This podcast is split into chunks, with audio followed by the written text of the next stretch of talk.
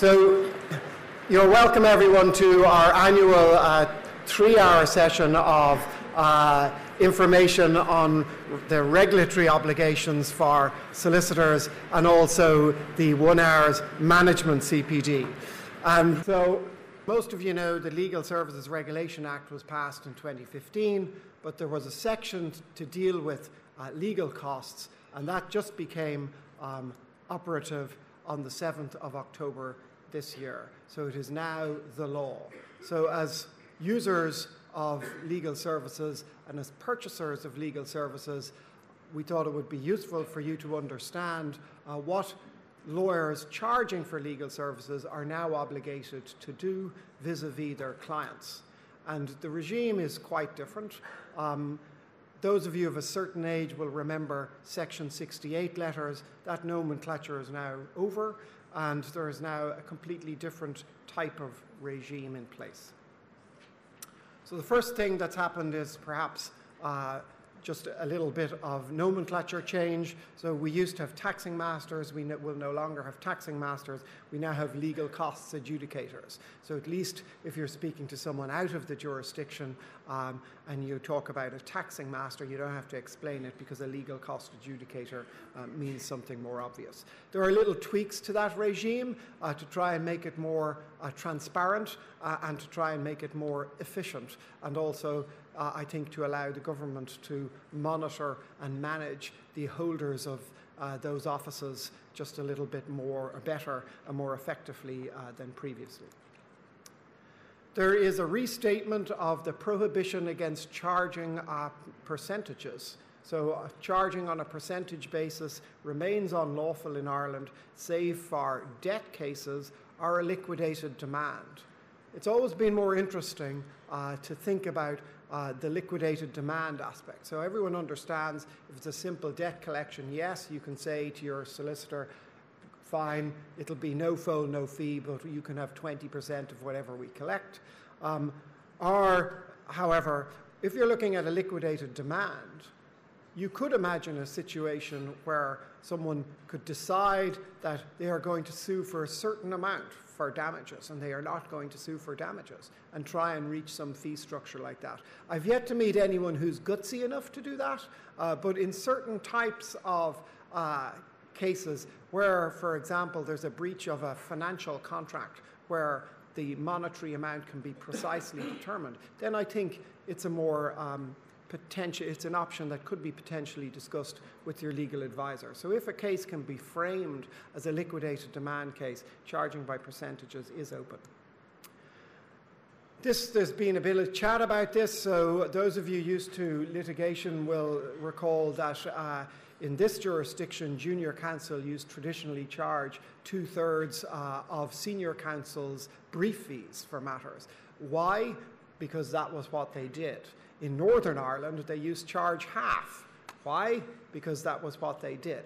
Uh, or else there was some sort of incredibly weird thing that happened at the border. But that was just the way it was. Half in Northern Ireland, two thirds in Ireland. That is now prohibited. So, reference charging by junior counsel uh, with respect to what senior counsel charges is prohibited. In general terms, the Act places greater obligations on solicitors keep clients informed about costs at the start and throughout the life of a matter. And in that sense, nothing could be more welcome. It is absolutely fantastic. And in all our internal presentations on this, the, the, expression we use is if that's the law, great, because they are the behaviors that we try and inculcate in lawyers all of the time so that we can avoid surprises in relation uh, to fees. However, if that's, I suppose, a statement of the law, the manner of execution uh, and implementation of that principle is perhaps somewhat unusual. And if you read the Act, you come away with an impression that this legislation is designed to cater for one cohort of the profession only, and that is plaintiff personal injury lawyers uh, and their dealings with their clients. So there is the whole tenor and approach of the legislation appears to be addressed at a perceived mischief of overcharging by plaintiff lawyers in personal injury matters and lack of transparency in relation to how fees are charged, are fees deducted from awards, are percentages charged by plaintiff lawyers. And that's unfortunate uh, because it makes for a slightly clunky piece of legislation in operative terms, uh, as you will see as we go through it. So, what does it mean in practical terms? So, first of all, there's an alternative structure. So, you can either, as the solicitor, serve notices on clients telling them about legal costs, or you can have an agreement. So, that sounds wonderful for commercial practitioners. You think, we're going to have an agreement. Uh, however, the type of agreement that you have is quite prescriptive, um, but the notices function is also extremely clunky. I fully expect all commercial law firms to go down the agreements road uh, because it's more comprehensive. I think it's more suitable for the clients of commercial law firms. So the agreement has to comply with relevant parts of the Act. So, what is an agreement? Uh, what people will probably refer to as a Section 151 agreement because that's the relevant section, but an engagement letter that is accepted, obviously, that can be an agreement, service level agreements, um, contracts of retainer, whatever you call the agreement you have in place with your external lawyer, can be a qualifying agreement. If there's a qualifying agreement, you don't have to serve all of the notices. However, uh, lots of people have existing, um, uh, existing agreements in place, and the question will arise whether or not those agreements uh, apply. So I've just been given a helpful note that if you have any questions, you can actually submit them on that same website, sli.do, uh, and we'll pick them up at the end. It also means we can screen the questions for the easier ones. Okay, so just returning then to the, the bedrock of the law. So then, so this is what sets out the obligations in notices, and then you have the alternative of the agreements. So the notices require that on receiving instructions from a client, a legal practitioner will provide the client with a notice that discloses the legal costs that will be uh, uh, incurred in relation to the matter concerned. So you'll see again, it's very directed, it's very matter specific. It's not aimed at a relationship where there might, may be multiple matters and multiple engagements across a business and its law firm. And then you think, here's my, as a practicing solicitor, you think, God, that's impossible. How on earth will I be able to disclose at the outset of an engagement in relation to, for example, a national piece of infrastructure, what the legal costs will be because nobody knows how this is going to go. You think, well, here's uh, 152b. If it's not reasonably practical for the notice to disclose, I can set out the basis. And you think, yippee, there's uh, the way forward. However, there is a saver that says where that applies, as soon as it is practicable to do so, you have to give the client a notice containing the information. So that's a continuing obligation. And while it is, in so many cases, absolutely impractical to say what the cost will be at the absolute outset of the matter, it does become clearer after a while. So, what is the agreement provision? So, the agreement provision say, says, responsibly enough, that the lawyer and client can make an agreement in writing concerning the amount, the manner uh, of payment of all or part of the legal costs that are payable uh, by the practitioner in relation to a matter. Again, you see that narrow targeted approach. So it's targeted at a matter, whereas most agreements between commercial solicitors and their clients cover a range of matters. So there's a little bit of drafting involved to make sure that your overarching agreement addresses uh, a matter and matters. The agreement is only uh, sufficient to remove the obligation to serve notices if it, conclude, if, if it includes a number of particulars set out in section 150, subsection 4, um, uh, and then you have no obligation to serve notices. And those uh, requirements are quite extensive. So the engagement letters you will get from commercial law firms now have lots of stuff in them, and you'll go, Well, I wonder why that's in them. And reason, usually the reason it's in them is because it's a statutory obligation to include the information. So you have to, and this you see the language is that a, a notice must, and this then applies equally to an agreement. So it must specify, and, and you'll see that the lawyers are not allowed just tell you, they have to certify. I'm not sure what the difference between that is, but the language I think is meant to convey a sort of gravamen. So you have to certify costs which have been incurred. Uh, then you have to certify costs that are uh, of a fixed nature. Um, and then you have to certify, if it's impractical, the basis on which they're to be charged. So they are the things that have to be uh, certified, and they are the things that have to be set out uh, in the agreement. So there are a bunch of other requirements as well. You have to stipulate VAT and the VAT rate, and if you're charging a fixed fee, you have to go on and do the sum on the VAT rate that currently applies so that the number is actually there. You have to set out the basis of calculation of fees uh, if, it's, if it's other than a fixed fee. You have, to, uh, you have to positively state, and this is a change, you have to positively state that you as a law firm have an obligation to inform the clients of any factor which makes the cost significantly greater uh, than uh, they were initially, than the costs initially disclosed are indicated.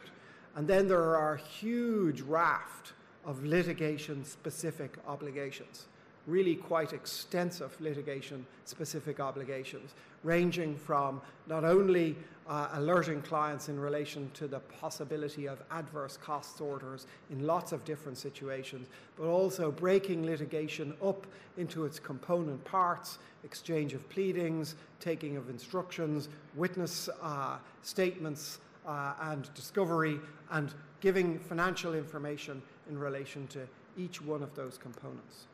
So I thought I'd put this up. I'm not expecting anyone to read a slide like this, right? But I'm just putting this up to show what law firms do internally to try and grapple with this regulation.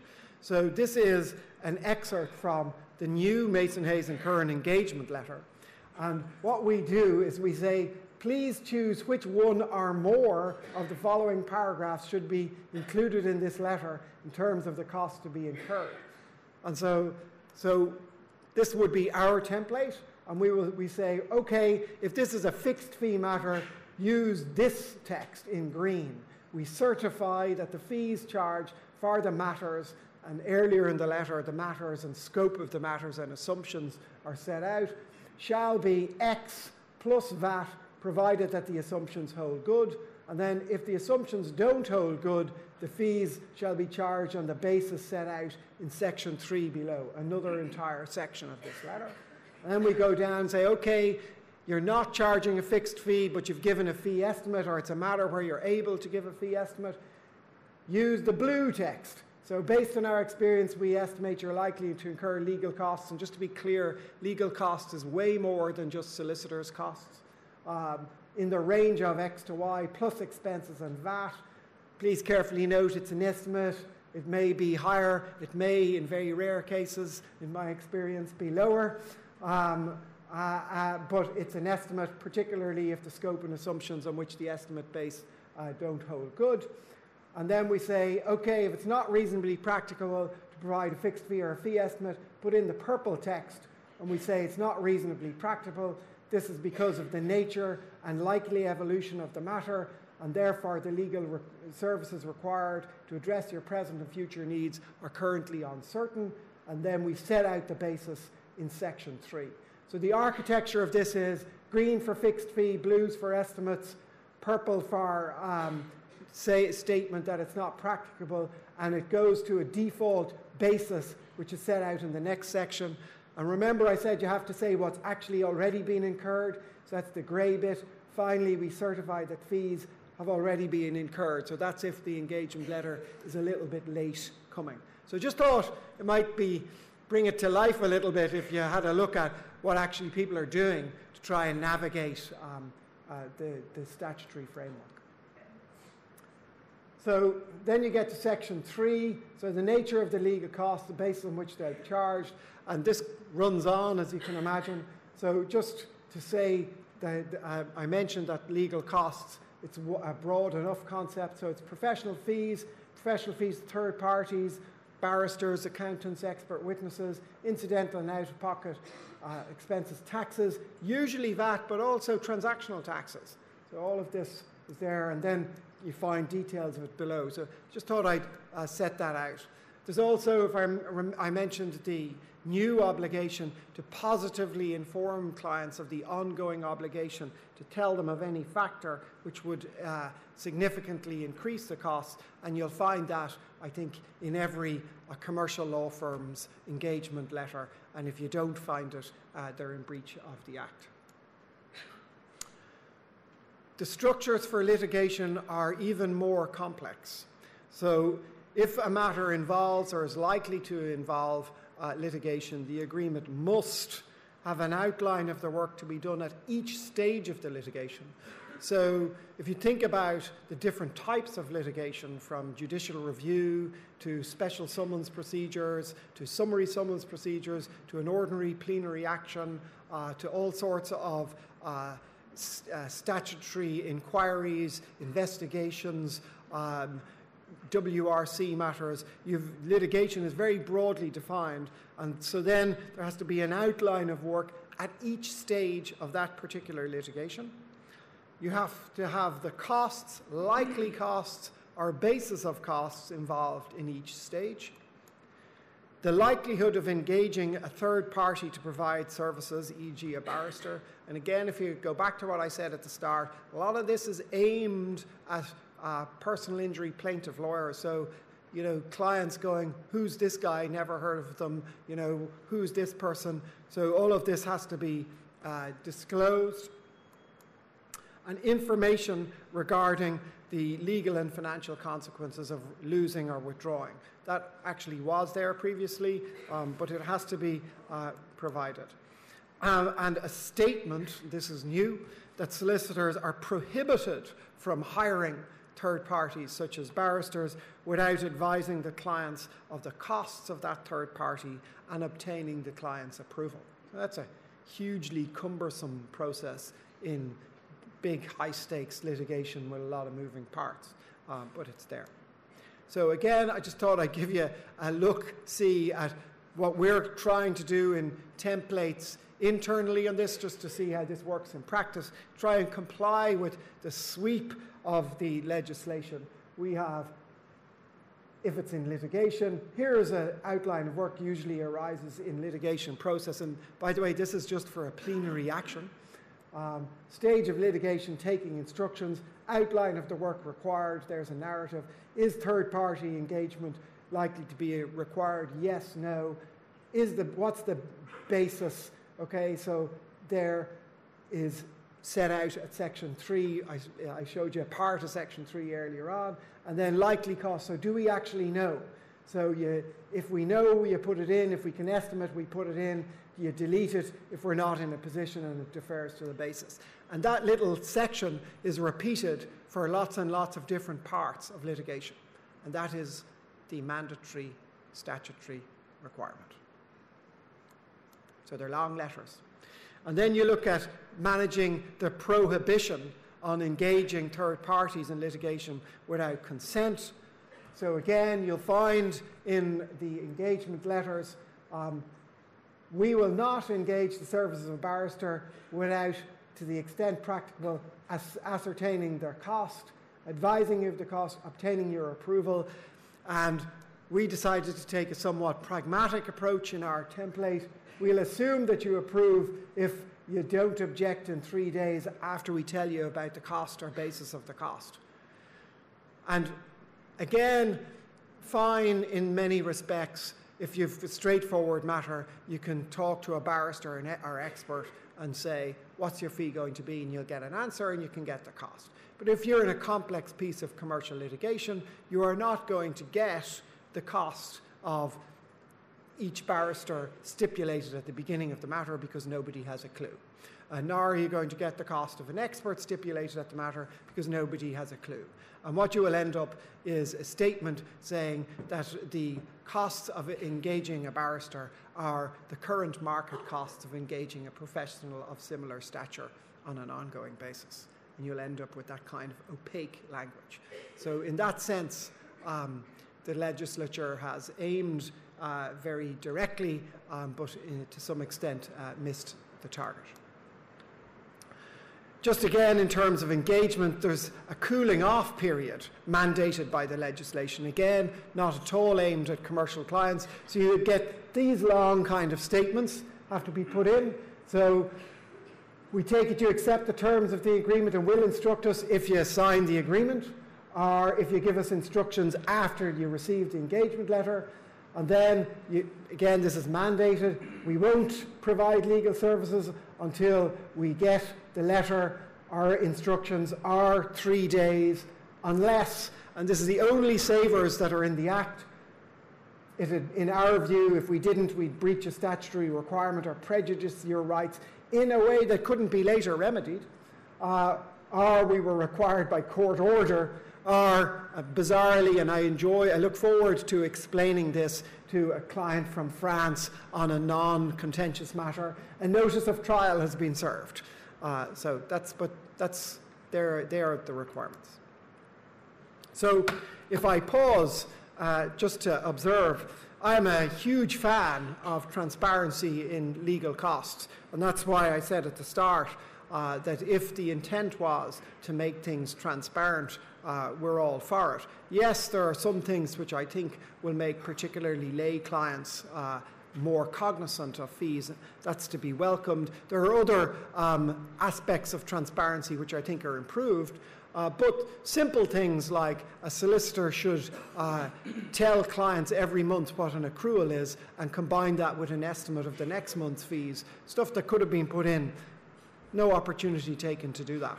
So um, in my experience, what people hate in terms of not just lawyers' fees but professional services fees is surprises. And what you're trying to do, I would have thought, would be create legislation to guard against that. So, mandated communication around accruals and perhaps the next month's fees would be very good at managing that. And it will also address issues that law firms go nuts about. So, what law firms go nuts about, amongst many other things, is uh, when they're in a competitive tender position and they give what they think is a realistic estimate and they get beaten by what they think is a complete lowball and they find out later on that the lowball was tripled and um, their own estimate was you know much less than it ended up. So that, that kind of thing isn't really addressed uh, by the legislation. But there are a couple of other things which I'll touch on briefly uh, in relation to bills if you forgive the editorial sidebar um, so, mandatory uh, requirement if you're getting a bill uh, and the legal services have, have, resulted in damages being recovered in an order for costs, the amount of damages recovered and the costs that are recoverable must be specified in the bill. Again, think plaintiff personal injury lawyer and their client. The bills must now include on their face a mandated procedure for disputing the bill. So you will find on every single bill now a page which has a mandated process which says things like the law firm must talk to you about the bill. Great.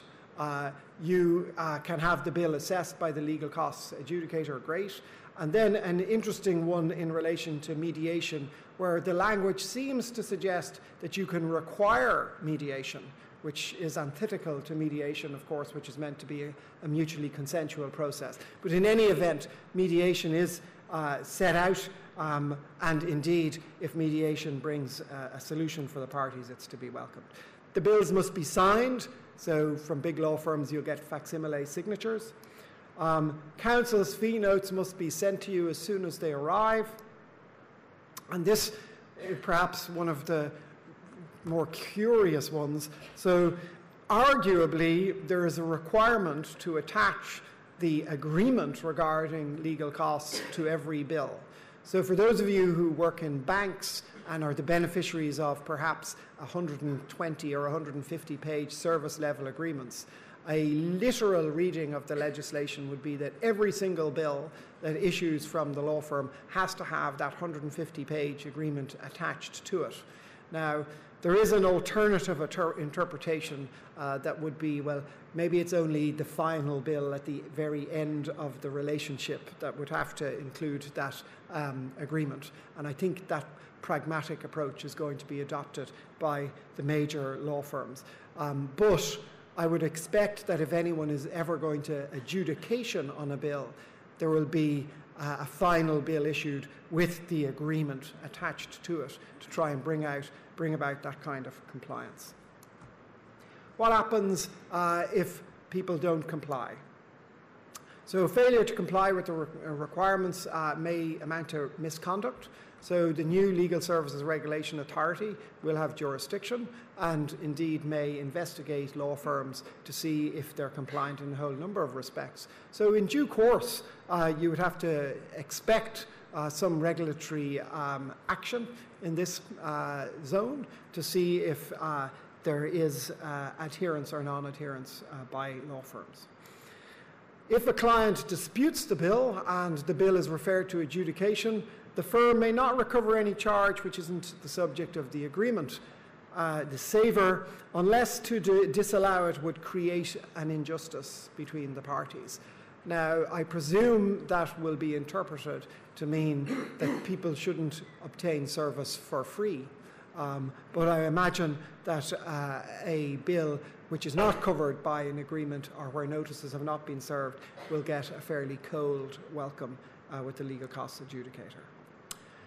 Then, when there is an adjudication, uh, there's a sort of you have to win by more than 15% rule. That mirrors uh, pre existing legislation.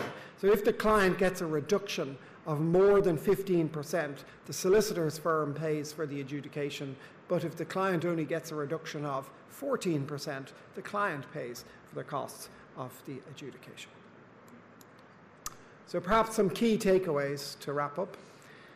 If you don't have an agreement with your law firm, you should be getting notices. That's the law.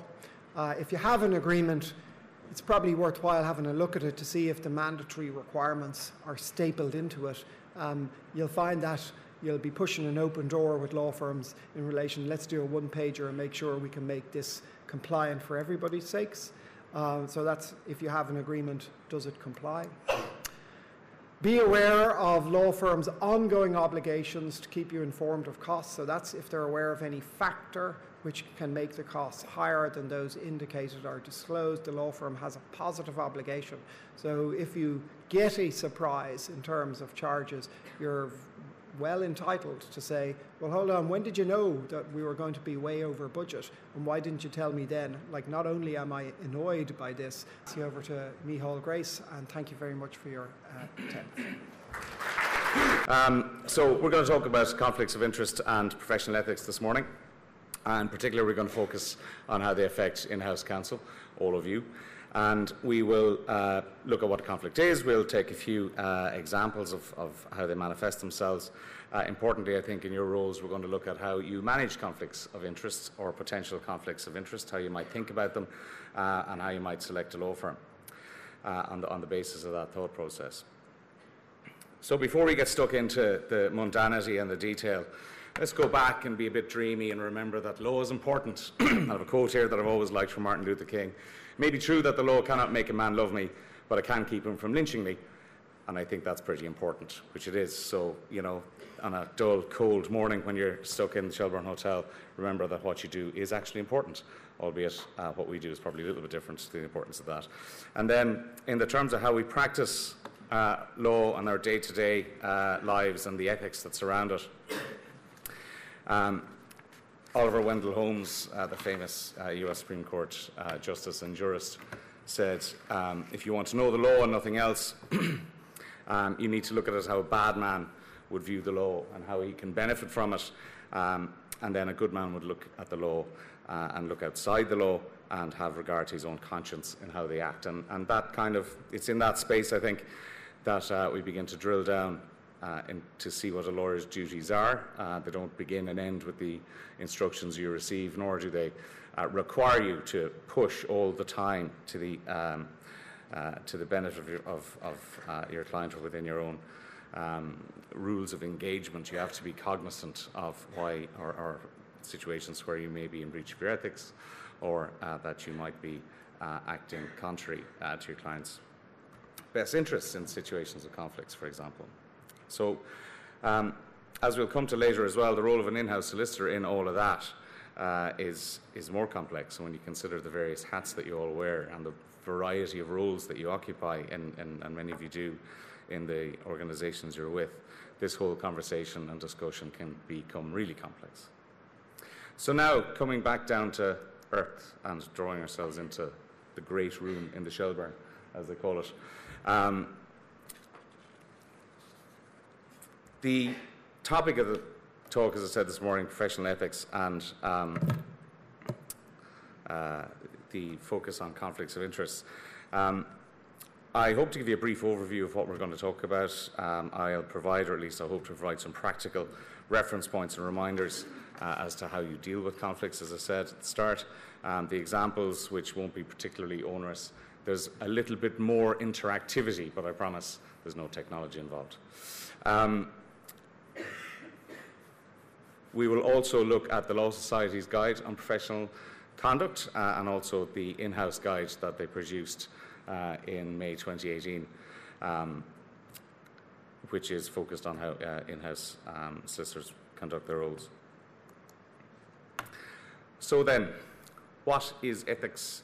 Uh, for the solicitor, uh, what are professional ethics and the solicitor's obligations in following them. The, uh, good, the Guide to Good Professional Conduct, which was launched in 2013, uh, it's probably due an update given the changes in uh, solicitors' regulations that uh, um, have passed recently, um, but it still serves a, a, a purpose and uh, encompasses the fundamental principles of what constitutes good practice uh, and ethical and professional standards. Uh, interestingly, I kind of got bored in the middle of doing the research for this, uh, so I Googled and word searched uh, within the document rather the word ethics and they don't define it. Uh, it only appears in reference to the Guidance and Ethics Committee uh, and their helpline. Uh, and then I couldn't find the number for the helpline. Um, I'm sure it's there. I just, I just, that's where technology ran out for me. Um, so it, it's interesting in that the Guide for Good Professional Conduct actually doesn't itself refer to the word um, ethics or seek to discuss it or define it itself. Um, however, uh, it, it, does go about explaining and dealing with the issues that you would expect um, it to deal with in being a useful guide. So it notes solicitors' obligations to the clients, uh, courts, the public, state, um, and, and, obviously the interaction with each of those entities and, um, can in itself present conflicts uh, and, and, pull you in different directions on how you might consider particular topics and interests. So um, it, it, it, notes that, and it also makes it clear that the profession is characterized by some core values uh, honesty, uh, no conflicts, uh, confidentiality, acting independently. The last one, of course, is, is, tricky, as I said, the multiplicity of roles that you have when you're acting as an in-house counsel. So, um, notwithstanding the fact it doesn't define ethics, it kind of deals with all the bits and pieces that you'd expect it to in, in, in the kind of the backdrop um, of ethics. So, in, in, in Ireland, I suppose it's always, we always look to uh, our soon to be uh, divorced uh, big brother um, in England and Wales. so the English approach is about to change when it comes to the codification of legal standards, and the Solicitors Regulatory, I'm just going to call them the SRA, um, has introduced standards and regulations which come into effect on the 25th of November, and they list uh, seven mandatory principles uh, as to how a solicitor must act. So it's worth um, taking a moment to read them. So, um, solicitor must act in a way that upholds constitutional principle, the rule of law, the proper administration of justice in a way that upholds public trust, confidence in the solicitor's profession, and in legal services provided by authorised persons must act with independence, honesty, integrity, um, in a way that encourages equality, diversity, and inclusion, and in the best interests of each client. I uh, highlight the one in green there because obviously there's a kind of a legislative backdrop um, requiring, um, requiring SOL pretty much uh, to act in that manner in any event. So if there is to be an update to the guide, Uh, it may not do a, a, complete copy and paste job, and that might be one that they feel is dealt with the LSRA or, or the Law Society is dealt with elsewhere. Um, so there, it's also interesting to note as well in the uh, guide or in the SRA code um, that there's a, a, new and specific regulatory obligation to keep ethical uh, knowledge up to date, and you are given a responsibility for those that you manage to ensure that they are trained uh, and that their knowledge and skills are kept up to date in terms of understanding legal, ethic, ethic, ethical, and regulatory obligations.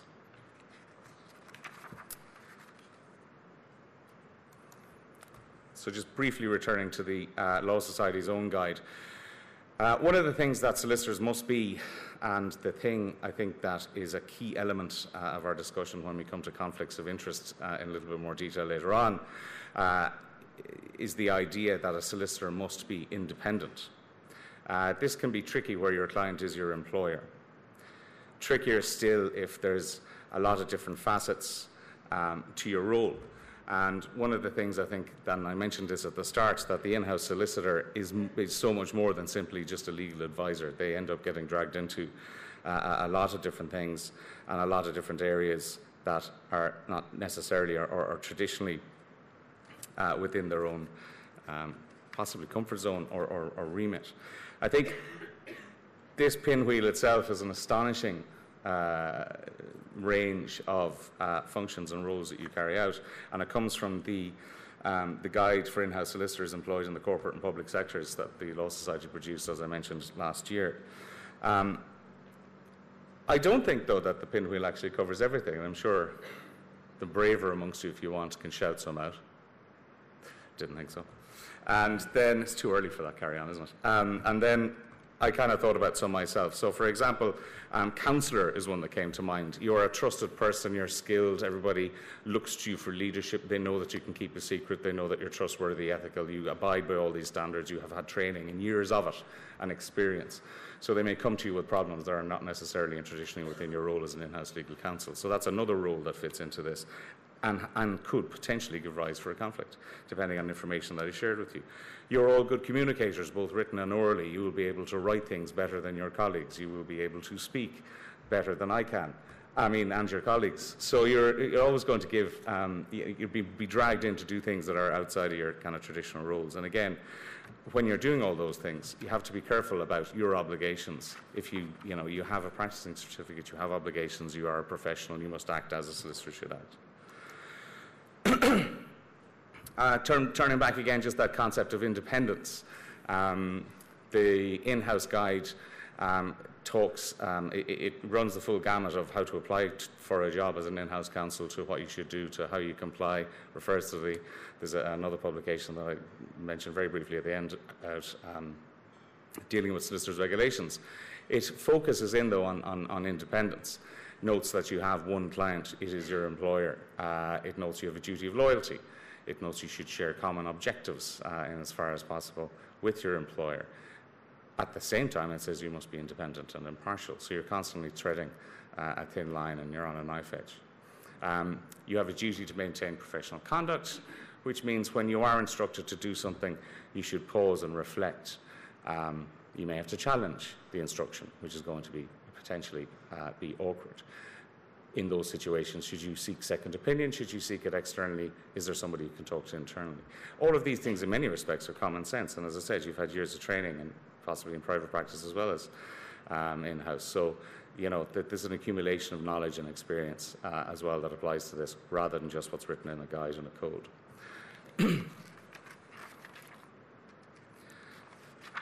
Some of the I suppose just to pause maybe and think of an example of an in-house lawyer um, who might be where, where, a conflict of interest in this in this scenario might arise. Um, if you're advising a company that is going through, uh, or, or, your company that you work in is going through a reorganization uh, or a merger, and there's a discussion about redundancies, um, and you are one of the people to be made redundant, well, potentially made redundant, that obviously is is, an, is, is, is a, a moment for pause. Can you act? Um, with a clear conscience. Um, is your employer aware of the fact that you know you might be um, uh, this is an issue uh, that could raise a conflict. If they don't, you should disclose it to them. You should raise the issue. Um, you should suggest to the employer do they need to seek um, external advice, reveal the conflict, allow them to have um, the opportunity to make informed consent, which is a topic that I'll discuss in a slightly different uh, context uh, later on. There are, I suppose, one or two other obvious examples as well that uh, might be more common. Um, your employer asks you to do something that's contrary to your professional obligations. Uh, that's something you have to decline. Again, that's, that's an awkward conversation, but it's one that's best to have uh, early on. Um, contrary to your advice, you've already advised the company should not do, or the body should not do something. Uh, it could be criminal conduct, for example. That brings you into the whole world of um, whistleblowing. And at that point, you absolutely need to seek uh, external uh, and independent advice. so, notwithstanding all that and all the doom and gloom and all the bad news, um, factually speaking, uh, there are only an extremely limited number of cases of in house counsel being disciplined by the Law Society.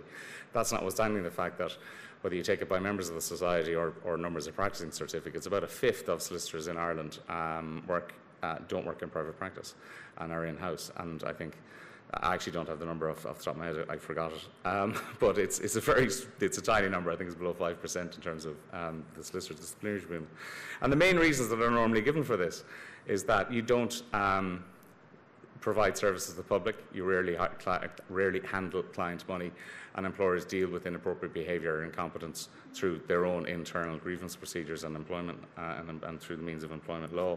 Um, However, it's probably a little bit unfair just to characterise it in those three um, terms. I think it's probably fair to say that, for the most part, solicitors do a good job.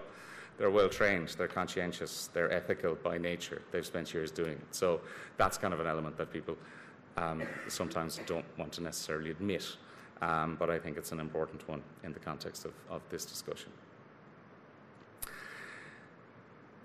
So we're going to move then to uh, drilling into a little bit more detail as to uh, what is a conflict of interest. Um, solicitors can't act where there is a conflict of interest is kind of the golden rule and what we're talking about.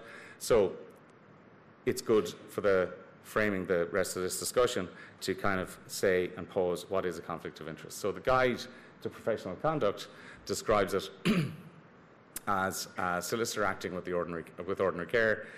Um, if they would give different advice to different clients about the same matter, there's a conflict of interest between those clients. If the solicitor and the solicitor shouldn't act for both.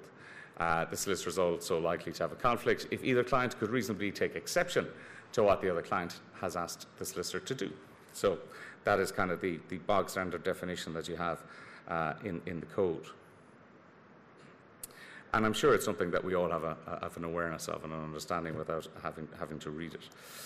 Um, very briefly, um, the solicitors regulations kind of focus in on two aspects of the conflict uh, of interest dynamic, um, dealings between two clients. I'm not going to speak much about conveyancing. Um, there are specific prohibitions around that. There are two exceptions uh, that are relevant to in-house counsel. One is that transfers of land between associated companies falls outside the prohibition, um, and also uh, transactions with qualifying investors can also um, fall outside uh, the exception. Um, again, there's some uh, from the non-conveyancing that are, are not necessarily um, relevant, dealing with vulnerable clients uh, and state versus criminal, state solicitors acting against or, or for criminals uh, against the state is also prohibited. um, one of the things that is relevant, though, is where you waive a conflict of interest and you engage somebody um, who may otherwise be conflicted. And that is something that we'll talk about in, in kind of some detail in terms of how you manage the conflict whether or not you should waive your conflict. Do you have agreements in place contractually prohibiting a solicitor acting against you and that type of thing? So we'll get on to that. Um, also, dealings between client and solicitor, again, relevant to the context of being an in house counsel. Um, the case I gave you, or the, the, the, example I gave you previously, if, if, if things, if, if, there is going to be change in the organisation, what fundamentally changes your role, um, or whether you have a role at all um, that is a situation where your, your client, um, in the sense of, of, of being an in-house solicitor, has a different, um, your, your interests are no longer aligned, and you have to consider that one carefully. And it's worth remembering, acting in breach Um, of the scenarios uh, contemplated um, where there is a conflict of interest, you can be in breach of your professional duty uh, of having undivided loyalty to a client, duty of full disclosure, uh, and the first example, uh, we're going to come on to some examples, and the first example deals with this, and in breach of, potentially in breach of the duty of confidentiality owed to each client.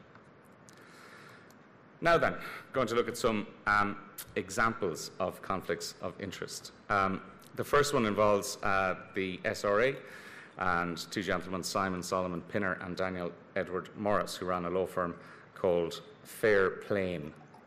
And this is a decision that came out uh, in November. Excuse me. so these two gentlemen had, uh, had a uh, law firm. Uh, the only thing they really did was represent clients who had complaints about and were seeking compensation in respect of delays and cancellations of flights under the European regulations. So they also had a business uh, where, which they owned 50 50 for insurance broker um, called Box Legal. And they also ins- owned an insurance company that insured you should you fail in your action and fail to get legal costs. So you'd approach these thousands of clients, actually did this over a three year period. You would approach the law firm, uh, you would seek their advice and guidance, and they would tell you what the law is, presumably, and then they would recommend that you get insurance for the costs that may follow, and the costs would come out of your compensation.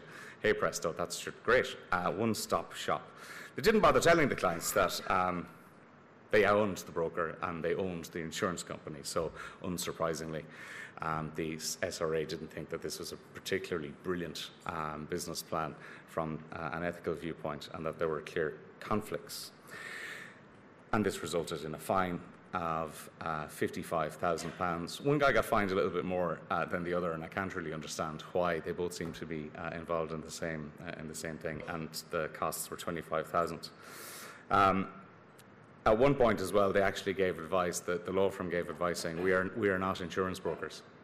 Um, so um, there was a lot of things that are wrong. And, and, this is an obvious example. And you're kind of wondering, why am I giving you an obvious example? Sure, that's like as plain as the nose on my face, or the beard in my face, or the fact that I need a haircut. Um, that, you know, this is something that, you know, everybody should, should know. The reason I say it is that sometimes when you approach a law firm, you kind of make an assumption that they also know what, you know, their potential conflicts with your business. Um, if you make Coca-Cola, you, you know, Pepsi acting for them, looking for your recipe, may, uh, you know, may be a conflict. But it is worth drilling into that a little bit. It is worth asking the question. Um, it's worth mapping out if X happens, if Y happens, if I go to war with Z, would you still not have a conflict? Oh, okay, yeah, maybe. So it's it's kind of something that it's it's, it's you know sometimes the the, the obvious um, is worth examining.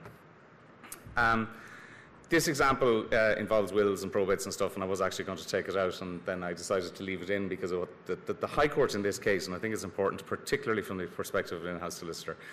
There's a focus here as to, um, notwithstanding the typo, uh, that's party which entity in the second bullet. Sorry about that. Um, so the, apart from that, the, the, um, the, High Court focused in on the definition of client. Who is your client?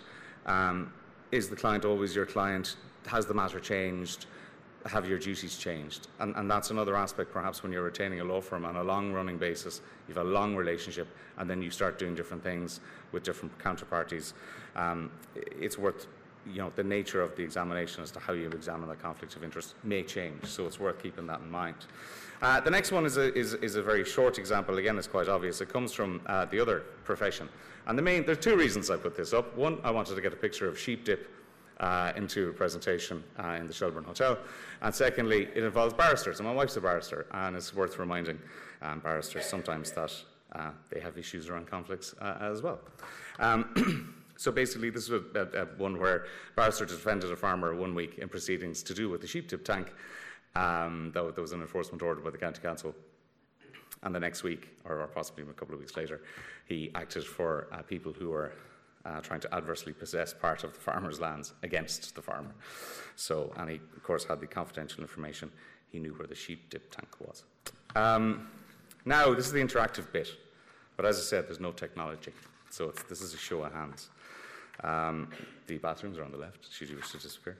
Um, this is um, actually based on a, on a case, uh, and I'll give it to you later on um, what the case is.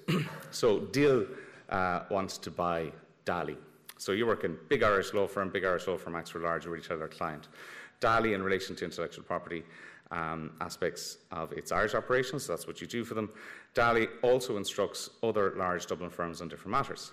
Another retail giant, Dill, neither of these are German, has approached you to represent it in negotiations for the acquisition of Daly.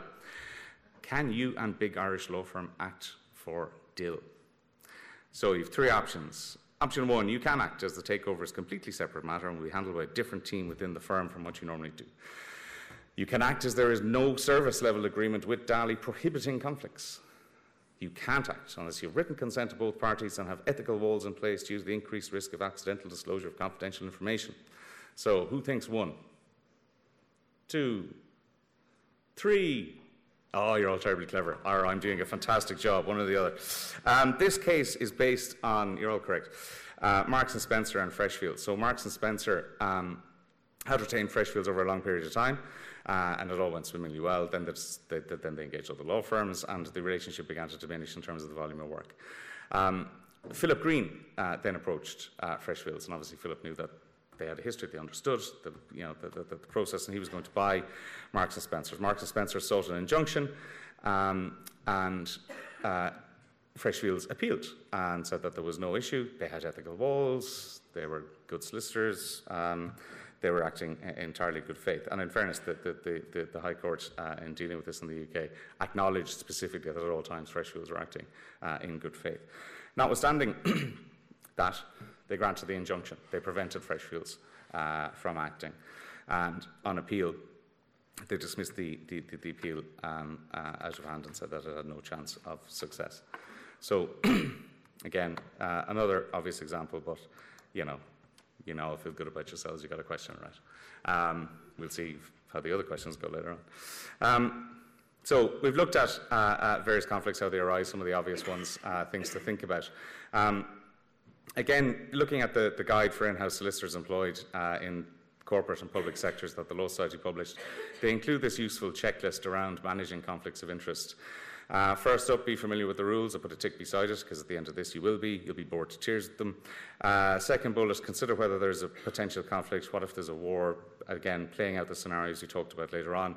Um, one of the things that they don't specifically mention, but it, it kind of comes through in the, in, in, in the writing afterwards, is you know, doing your research as to the particular firm you're about to engage. Check their website. They may have a list of all of the things they've done really, really well with your competitors and arch rivals and nemesis.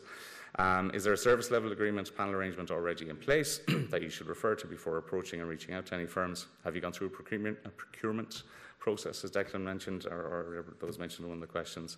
Um, firms conflict check and, and, and practice. So, what does the firm do themselves routinely, whether or not there's an SLA, SLA in place or not? So, these are all things to consider uh, when you have a piece of work that you want to refer to a law firm. And then here's a question Are potential conflicts always bad? How, how pure do you want your law firm to be? Do you want them to be so absolutely no way there could ever be a conflict because they've never actually done the work before and they've no idea what they're doing? And they've never acted for your rivals, they've never acted in the sector. There's no potential that you would ever have a falling out with them because they have never done this work before. Probably not. So you may have to have a balancing act, um, balancing kind of the experience whether that experience is with a competitor or not. Some industries are, are absolutely fine having people work, um, you know, amongst their rivals. Other industries, it's absolutely, you know, something that, that, that is kind of not acceptable. Um, sectoral experience, you know, and, and, and all that kind of stuff as well is very important in terms of figuring out what's the best law firm for you. And it may actually, um, you might find yourself in a situation where there is only one or two law firms that can do something and you might have a transaction that requires all of their teams to be involved. So, um, the fundamental, I, I, suppose, piece as well as the, another fundamental piece to that is whether or not the information that will be uh, revealed to them, how conf- confidential and fundamental it is to your business. Will the secret sauce that you're involved in procuring and making, um, is that something that will be revealed in the course of this particular piece of work? If it's buying a warehouse somewhere, you know, probably not. Um, or something kind of, you know, that isn't. Um, it's probably worth mentioning as well in terms of statistics, again, uh, in terms of law firms managing conflicts. Um, of all the things that our law firms are complained about, um, undertakings, uh, retaining files, failure to account kind of dominate them. Failure to account is a gentle way of, you know, stealing. Um, conflicts of interest uh, is actually fairly low down the list uh, in, in, in, in, comparative terms. Um, so, again, little bit like solicitors, generally speaking, acting ethically, and that's why there aren't, um, you know, lots of complaints generally in terms of this particular topic, conflicts of interest. It, it doesn't necessarily dominate the headlines. Um, we mentioned service level agreements. So what I've decided to do is put up two kind of different examples as to the clauses that you might consider putting in should you decide after all that that you do actually need a service agreement, that you do want your law firms to absolutely not act for anybody else ever. Um, the first one doesn't do that. It's, it's reasonably benign. Um, it talks about uh, notifying uh, clients, you know, using reasonable endeavours, um, you know, if the conflict actually arises, then ceasing. But it's it it's kind of reflects the guidance itself and the, the kind of rules around conflict of interest as they arise. The second one is more of a relationship, and this one actually comes from an in International Investment Bank, uh, and it's it's reasonably tough. Um, you know, it, it, and it kind of reflects um, more of a situation where you'd have a good throughput of work coming from that particular client, such that you would you know, n- not accept instructions almost from anybody else um, who, who, might be uh, in any way acting adverse to them or at the opposite side of a transaction.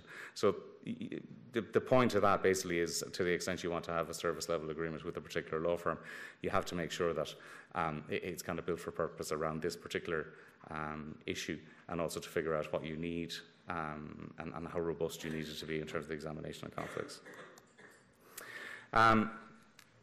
As I mentioned as well, firms have their own policies with respect to this. Um, and I suppose you're, you're kind of getting a good look under the hood of Mason Hayes and Curran this morning with Declan showing you all our templates and colours. Um, um, he doesn't show you the videos of him shouting at you how to fill out the templates. Um, that's obviously next year's CPD. But um, the, the, our own process when it comes to managing conflicts is um, we have uh, all our systems obviously elect- electronic, the, the benefit, I suppose, being in a larger firm. And um, so initially we will put through the names of the clients, the details of the matter to the extent we get them, the um, um, essentially all of that information pertaining to a conflict that is relevant gets kind of chucked into the into the hopper.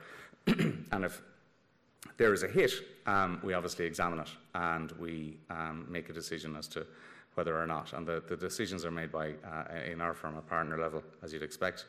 Um, and we also have a, a, kind of a backup, a second stage to the process, which involves an email circulating. Um, the, the, recipient group for the email, depending on the sensitivity of, of, sensitivity of the topic, obviously can be tailored uh, at, the, at, the, client's request. And we act, ask clients uh, as well when, when, when instruction comes in. We, there's an intuitive, intuitively you'll know how confidential or, or kind of how confidential, but how sensitive something might be, and you will act accordingly. But that's our, our basically our, our kind of two-stage process in, in managing that. Because the one thing you don't want with an urgent matter is to find out 10 days into getting advice that there's a conflict. Again, it's a little bit like costs and bills. You don't want to be surprised. Surprises are bad. Um, that, that, that, they're not good. So this is again one of those topics that you um, have to have somebody retained who's prepared, fully on top of the issues, aware, has a process to make sure that you can go off and find different representation if you need to as quickly as you can.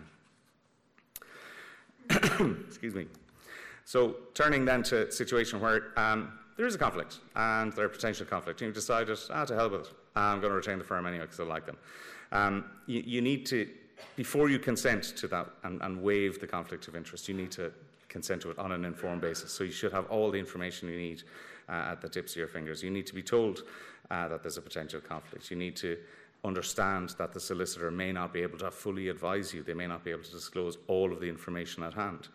Um, you need to be happy that, notwithstanding all that, you're still happy to go with that particular solicitor, particular firm. Uh, resources do they have enough people? Do they have different teams? Uh, and that's relevant in, in, the context of ethical walls, which will be the final piece I'll talk about uh, in a moment. Um, and also, if there are situations where you're absolutely told you need independent legal advice, and you've come to me don't ask Declan, or don't ask Brian, or don't ask. Go to another firm. Get independent legal advice from an independent solicitor. Finally, um, ethical walls. So, you've waived the conflict, you're happy to use the firm, there'll be two teams. There are three essential features, I think, of a useful or, or, or you know, an effective ethical wall. Um, physical separation uh, of teams representing clients in the same transaction, clarity on lines of communication between the teams and supervisors. That's fundamental. Separate systems and records, uh, technology. It's very easy. You can forward the email to the wrong person. Like, you know, predictive outlook awfulness, uh, where your information just gets uh, flipped across to the other side inadvertently. So that can, from a technological perspective, that can all be um, stopped. And um, ongoing management oversight. The management of the firm involved does not need to know the fundamentals or the details of the two matters, but they can absolutely be aware of the fact there's a conflict, there are ethical walls in place, and how to deal with them and how they should be managed, and make sure that everybody is aware of what they should be doing and that they do it. Um, you can layer on other bits and pieces to that as you see fit. Uh, you can list individual solicitors, for example, that you do or don't want to uh, work on a particular matter. so, happily, whistle stop tour concluded. Uh, takeaways.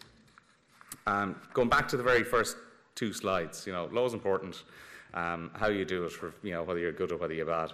Um, you've one reputation, don't tarnish it. Of all the cases almost that you look at that are in the Solicitors Disciplinary Tribunal here, soon to be the LSRA, or in the High Court on Appeal, or in the SRA uh, in the UK, um, the, the uh, number of times you see the phrase, an otherwise unblemished career. Um, and, and it's, it's just that one time and you know you're goosed. So that's, that's kind of the first thing. Goes without saying, but um, I was told I had to give you three takeaways. So that's the first one. Um, second one is the mere possibility of conflict enough to just walk away from a firm that you may have used for years and years and years. Um, think about what it means. Think about the type of work you need to do. Uh, think about the systems that can be put in place. And that brings me uh, finally to the third takeaway um, ethical walls. They're available, they're used, they need to have certain features to make sure that they're robust and they do work properly um, and, and, make sure you're all over them. So um, that's it from me. Um, I've referred to these three uh, publications throughout, um, so um, it is only ethical for me to give credit to the Law Society for producing them. Um, and uh, lots of information is available in the Law Society, and, and they are improving, I think, how they provide information to in-house counsel. So that introduce you to Brian Johnson, colleague, who's going to talk to you about cybersecurity. Thank you very much. Thank you, Michal. Um, good morning, everyone. Um, so I'm here to talk about cybersecurity incidents, and just to start with a hard truth, everyone in this room, to the extent it hasn't happened already, will be impacted by a cybersecurity incident. And that's okay. It's inevitable, it's part of doing business. And what we're going to talk about today is how you prepare for that and how you respond to that. So a good starting point is what do I mean by cybersecurity incident? You might be thinking, isn't that what happens when a sophisticated network of criminals decide to, to hack into your computer? That's not relevant to me. Why, why should I care about this? But it's really important to, to change that mindset and think about a cybersecurity incident as something that results in unauthorized access to either your system or your data. And that's really broad. Put it another way, it's what happens when something goes wrong with your systems or goes wrong with your data. And as we all know, if something can go wrong, inevitably at some point it will. And so it's with that very broad um, idea in mind uh, that you need to think about what the real challenges are here um, and where the threats are coming from. And it's not just you know, the baddie, the external criminal on the outside that you need to be thinking about. You also need to think about your internal threats um, whether that's complacent staff, people attaching the wrong uh, attachment to an email, as Michal mentioned, um, or whether there's a disgruntled employee uh, looking to make trouble. Um, the scope for cybersecurity incidents is really broad, um, and you just need to be alive to the fact that this happens, it's commonplace, um, and you need to be prepared to deal with it. Um, so, if I could just ask you to again pick up your phones um, and to go back to sli.do. I try something here. Um, okay, getting closer to the, probably the real figure. So, have you been affected by a cybersecurity incident in the last 12 months? A lot of no's. Very broad concept now. Okay,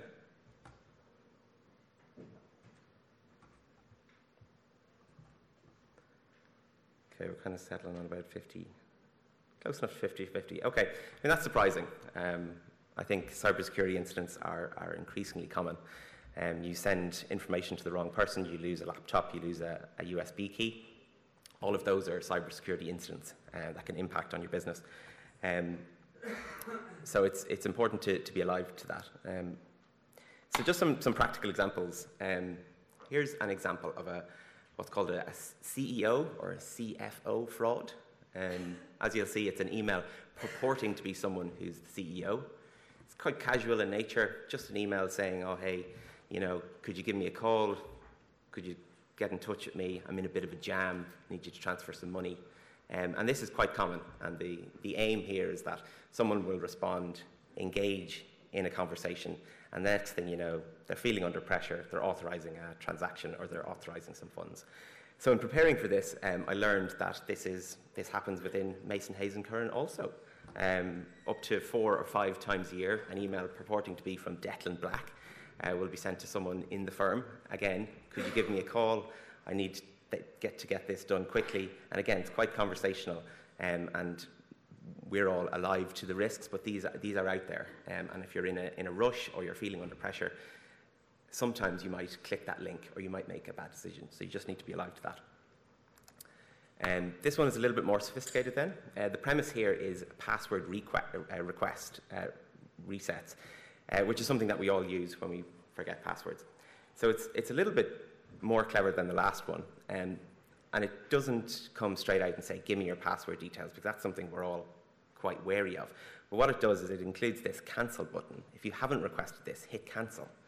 So maybe you click that, and what you'll be brought to is a very sophisticated mock up of a Microsoft login page where you'll be asked to reset your password details, at which point the criminal will have access to your system and be able to, to access your data and access your systems. And that's how quick and easy this can happen. And these emails are, are floating around. Um, but as I mentioned, you don't require necessarily an external actor. Internal issues can result in cybersecurity incidents, whether it's attaching the wrong document, losing a USB, or doing something you shouldn't with data. If you're giving someone access to your data when you shouldn't, uh, you need to be alive uh, to these risks. Uh, so why should you care? Um, there's loads of risks associated with these sorts of incidents. Uh, the most immediate and practical is the operational risk. Depending on the type of incident, you, your business could simply be disrupted, your website could be crashed, you could lose information that you need, information could become corrupted, you could suffer a, a, ransomware attack, and you actually just can't get access to the systems and the data you need. That can just simply stop you doing business. And so that's a very immediate impact. And the other operational risk is dealing with these incidents just take up a huge amount of time, whether it's looking into what's happened, figuring out what your obligations are, how are you going to fix it, how are you going to communicate with customers, regulators. That just is a huge drain on resources, and resources that can be better spent on more productive things like doing business. There's obviously reputational risks. Any material cybersecurity incident will invariably come out, whether someone is talking about it on Twitter or you have to make a public statement. People find out that you, as a business have lost data, misused data, something along those lines. And that just chips away at your reputation. And maybe people will think twice about the next time you ask for data, the next time you launch an app, the next time you offer a new service. Uh, the biggest risk, though, um, probably is the risk of regulatory fines um, and compensation claims. Um, so, to the extent any cybersecurity incident involves personal data, um, you need to be alive to your um, obligations under GDPR around implementing appropriate security measures. And we've seen from a couple of examples in the UK recently um, that this is a, a, really serious issue with potentially significant consequences. So, the Information Commissioner's Office, so that's the UK Data Protection Authority, has proposed two fines um, this year, both for a failing of uh, security obligation, and they're quite different and quite interesting. So the first one is um, relates to the Marriott International, the hotel group. Um, so they were fined, or there's a proposal for a fine of near close to 100 million pounds. The incident itself involved a vulnerability to a system, and up to about 340 million users were affected, about 30 of those in Europe. And you might be thinking, well, that's you know, fair enough, that's a lot of users and there's a big vulnerability. The interesting thing here is that the vulnerability manifested itself in another company's systems, Starwood Hotel Group, in 2014. Marriott didn't acquire Starwood until 2016. They didn't find out about the vulnerability until 2018. And what the ICO said was, I know you say you did your due, due diligence, I know you got contractual warranties, but that's not good enough. As soon as you take on those systems, as soon as you take on that data, you're taking on responsibility and you're taking on uh, that risk. Um, and so it wasn't good enough for Marriott to say, we thought we did everything we could. They were expected to do more. Um, similarly, with British Airways, there's a proposal of a fine of 184 million pounds. Um, so again, this is for a, a, security security breach, and a little bit like Marriott, you do have to feel a little bit sorry for British Airways. This involved a, a very sophisticated attack on the British Airways homepage, where a, a fraudulent link was put on the web, website.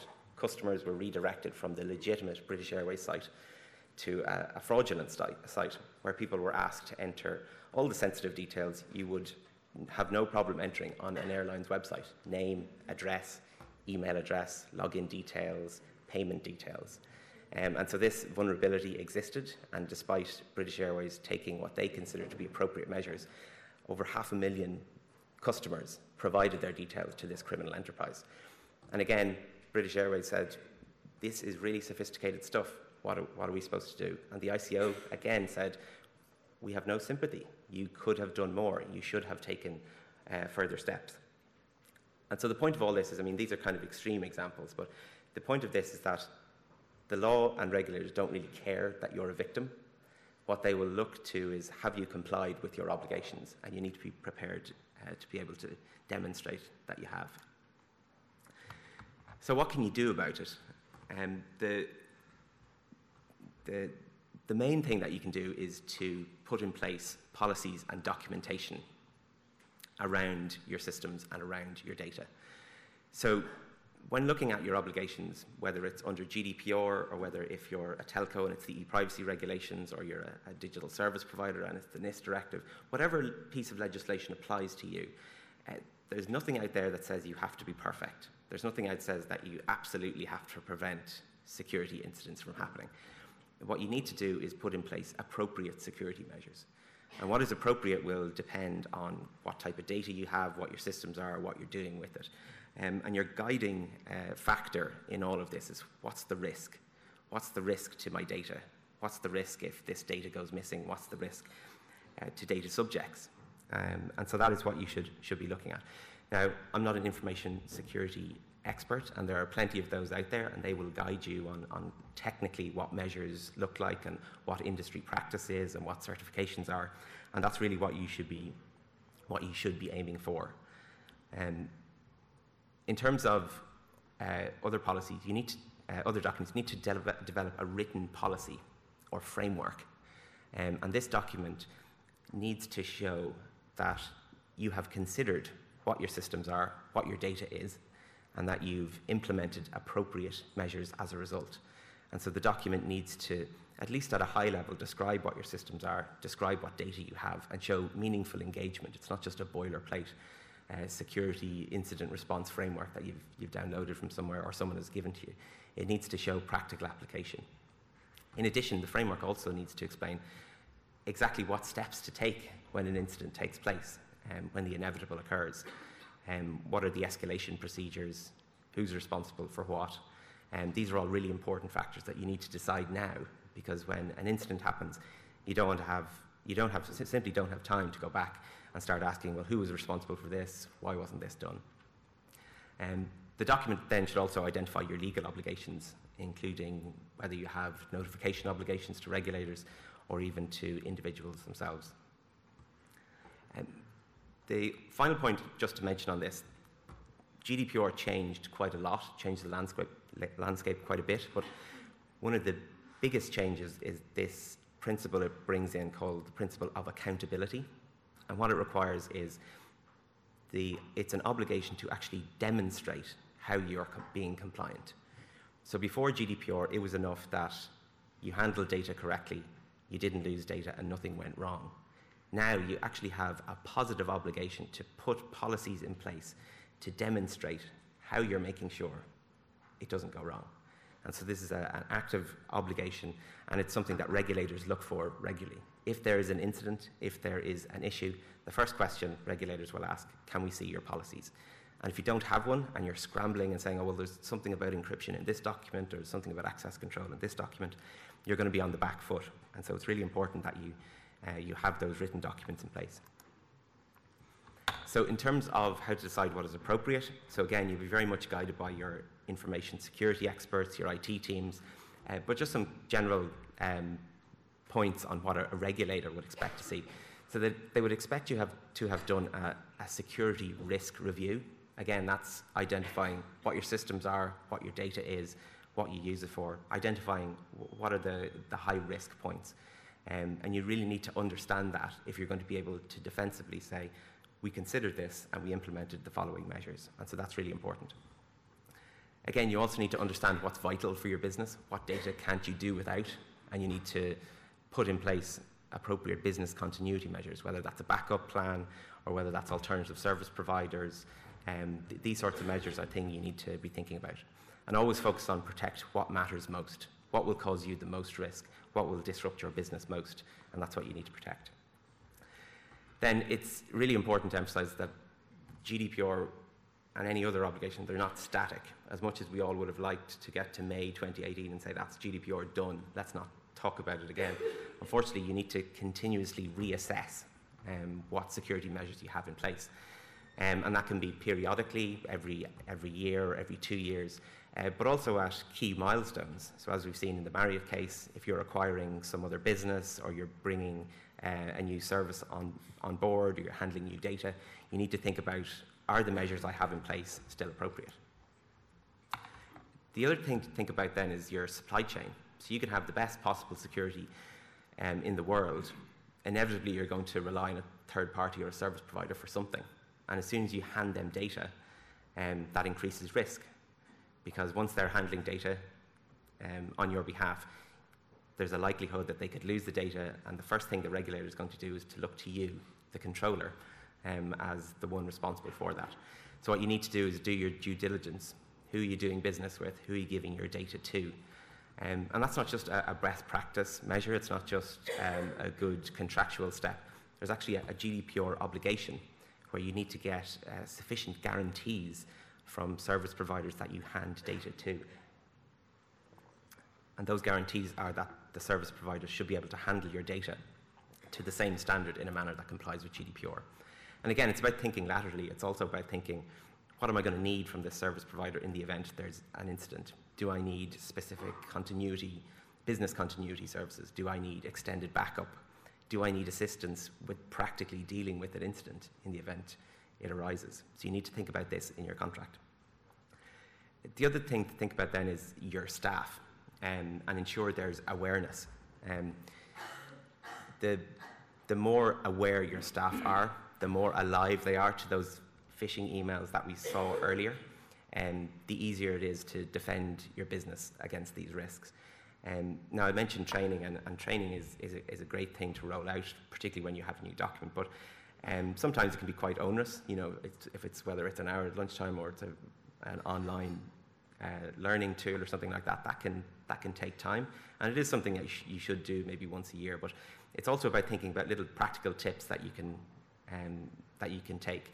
So whether it's a, a IT top tips every week or here's the latest phishing emails and circulate that, those to your users, they're really practical tips on raising awareness so people are alive to this. Uh, the other point then is just to encourage incident reporting. This stuff happens. You know, uh, data goes missing, systems don't work as they should. Um, and the fact that they have is not something that should be criticised. Um, you need uh, to encourage reporting and you need people to be aware of these risks. So, in terms of what to do in the immediate aftermath, uh, so there's a couple of crucial steps that you need to take. Uh, the first is to remediate the impact. And what does that mean? Well, it really depends on the incident.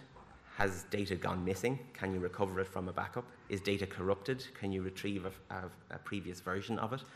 Have users or customers been affected? Do you need to force those people to log out of their accounts and log back in? These are all practical steps that need to be taken. And again, you should be very much guided by your information security uh, professionals. The second is gather facts and keep gathering facts. Inevitably, things change over time. And what you're told in the immediate aftermath will inevitably change. And so you need to continue asking questions, asking different people the same questions, because sometimes you can get no information, sometimes you get too much information, or sometimes you can get conflicting information. So you need to be constantly vigilant about this. With that in mind, then, you also need to start a paper trail. You need to start thinking about what am I going to say to a regulator or to customers about what happened here. And so you need to start writing down what happened, when, and why you took the decisions you took. Um, hindsight is great, and if, for example, the Data Protection Commissioner looks at, at what happened, they will have the benefit of hindsight in all likelihood. And so it's important that if you had taken a decision that it turns out maybe wasn't the best one, that you at least have documented why you took that decision and why at the time it was the right thing to do. And so having that paper trail is really important. It's also important to involve all uh, key stakeholders. Um, so incidents affect the entire business, and so it's important that everyone is on board with the, the message, the internal message, what has happened, the external message, whether you're communicating to customers. Um, so it's important that there is consistency there. Um, there's also a, a, lot of PR and a communications aspect to it, um, and explaining the implications of cybersecurity incidents, whether it's um, you know the technical side or the legal side. Um, communicating that to the public is often not best done just by engineers and just by lawyers. It's important that you have a, a communications involvement. And it's not good enough to involve them half an hour before a press release or something goes out the door. It's to get them involved right from the start, and that can help you to craft your message. Then finally, you need to assess whether you have any reporting or notification obligations. Um, and there are a few of those depending on what sectors you're in, and we're just going to talk about two of those. Um, so the first one really arises where you think you've identified any criminal behavior. So, say, for example, you see some fraudulent credit card activity or you see a very obvious scam going on. Um, you need to think about if you need to inform An Garda Síochána. So, the Criminal Justice Act creates a mandatory reporting obligation um, in the event that a person becomes aware of certain information relating to certain offences. Um, now, this is a really broad obligation and it applies in respect of a wide range of offences white collar crime, fraud, theft, and a number of computer crime offences also, the likes of hacking, all those sorts of things that you would typically associate with cybersecurity incidents. Uh, there's uh, a mandatory reporting obligation potentially applicable to all of these. So, in terms of when you need to report, this is set out in section 11 of the Criminal Justice Act. So, what it says is a person, so that is a, both a natural and a legal person, so that's really important that potentially your members of staff um, and you could have an obligation here. So, it's important that you have a, a really joined up policy on, on how you communicate or how you, how you inform. So, whether that's an escalation, an escalation to a designated person within the company who will handle these reports, you need to have something there. Um, so a person shall be guilty of an offence if he or she has information which he or she knows or believes. So it's knowledge or belief. So that I would suggest is a, a relatively high threshold. Um, might be of material assistance. Again, that's a, a relatively high threshold. In preventing offences. So it's important to think about the implication there. So you don't have to wait for an offence to have taken place for this obligation to kick in. Potentially, if you see uh, some attempted credit card fraud or something like that, you need to be thinking, do I need to report this? Could this materially assist in preventing this offence? Um, then the ob- obligation also applies to securing the apprehension, prosecution, or conviction um, of, those offend- of those offenders. Um, so then there is a, a certain qualifier um, where you have a reasonable excuse uh, not to disclose. Um, it's not clear how that will be interpreted. None of this has been through the courts yet. Um, and so you should be operating on the assumption that if you hit each of these requirements, so you know or believe, it would be of material assistance, um, you need to be thinking about whether you have a reporting obligation. So reporting in practice then, so when should you report? So what if you, uh, are you saying that every time you identify a phishing email or something you need to report it to the guards? Well, no, I, I don't think that is the case. Um, if you look back at the test, it's a, a reasonably high threshold. So you need to know or believe, and it needs to be of material assistance. If you just see a, a phishing email and you delete it straight away, that information isn't going to be of uh, material assistance. But you need to be thinking about this obligation. Um, and if it is the case that you decide you spot something, but you don't think you hit the threshold, you need to be recording that decision. So if you were ever asked, well, why didn't you notify this, uh, this criminal enterprise that were targeting your employees that you have a record of that? Um, do you need to report immediately? Again, you need to have an appropriate policy in place, typically where there will be an escalation up um, to the designated person, maybe it's you or maybe it's a compliance officer who will handle all of this. Um, so in terms of uh, practically, um, the, the, the, guards take the position, um, and we've had some discussions with them, that you don't need to understand what piece of legislation um, criminalises a particular activity. If it looks and feels like criminal behaviour, you should report it. Now, that's certainly one interpretation. Um, it doesn't lend itself really to easy implementation in a business, um, but that is their view, and it's something that you should be aware of. Um, you should also be aware that there actually hasn't been any prosecutions uh, for failing to report under this particular piece of legislation in relation to fraud or white collar crime. Um, and as far as we're, aware, there's no investigations into that. Um, so that's, uh, that's an important uh, factor to take into account when you're setting up your, your process for how to, how to deal with this. In the event you do hit the threshold, um, how should you report? The Act is completely silent. All it says is that you need to inform a member of An Garda Síochána. That could be giving someone a call, that could even be approaching um, a guard on the street and making that report. Um, but again, it's about understanding where your risk points are um, within your organisation and developing a policy um, on how you're going to be able to deal with these reporting obligations should they arise. Um, so, in terms of who should report, as I mentioned, strictly speaking, it applies to natural and legal persons. So employees also have obligations. Um, and so it's important that you give them comfort by having a, a, policy in place where once something is escalated up, it's dealt with properly and not, uh, not suppressed. Um, so in terms of other notifications, the primary one then is under GDPR. Um, to the extent you're processing personal data and that's been impacted by an incident, you may have an obligation to notify the Data Protection Commission. Um, so the obligation uh, to notify applies to certain categories of personal data breach. And the obligation to notify is without undue delay and within 72 hours where feasible. Now, when we think back to all the fact gathering and investigating um, personal data breaches, that's not a huge amount of time, but uh, you need to start thinking about this anytime you realize that personal data is affected, because it's, it's, a really short period of time and it's something that the, the DPC looks at quite closely. The default position is that you need to notify a personal data breach. Um, you can avoid that obligation where you can determine that it's unlikely to result in risk to natural persons. Um, and so that will require a, a careful assessment of, of, what the risks are. Um, depend, when you look at what the data is, what's the likelihood of a risk materializing, all these various uh, factors that you need to take into account. I should also mention there's, there's also potentially an obligation to notify data subjects um, where the personal data breach is likely to result in high risk. Um, and so that's something, that's something to be aware of. So, to the extent that someone got access to someone's payment details, bank account details, medical records, that, that sort of thing, you need to be thinking about not just notifying the regulator, but also notifying the data subject. Um, now, one qualification to that is within the GDPR, it talks about cooperation with the Data Protection Commission and law enforcement.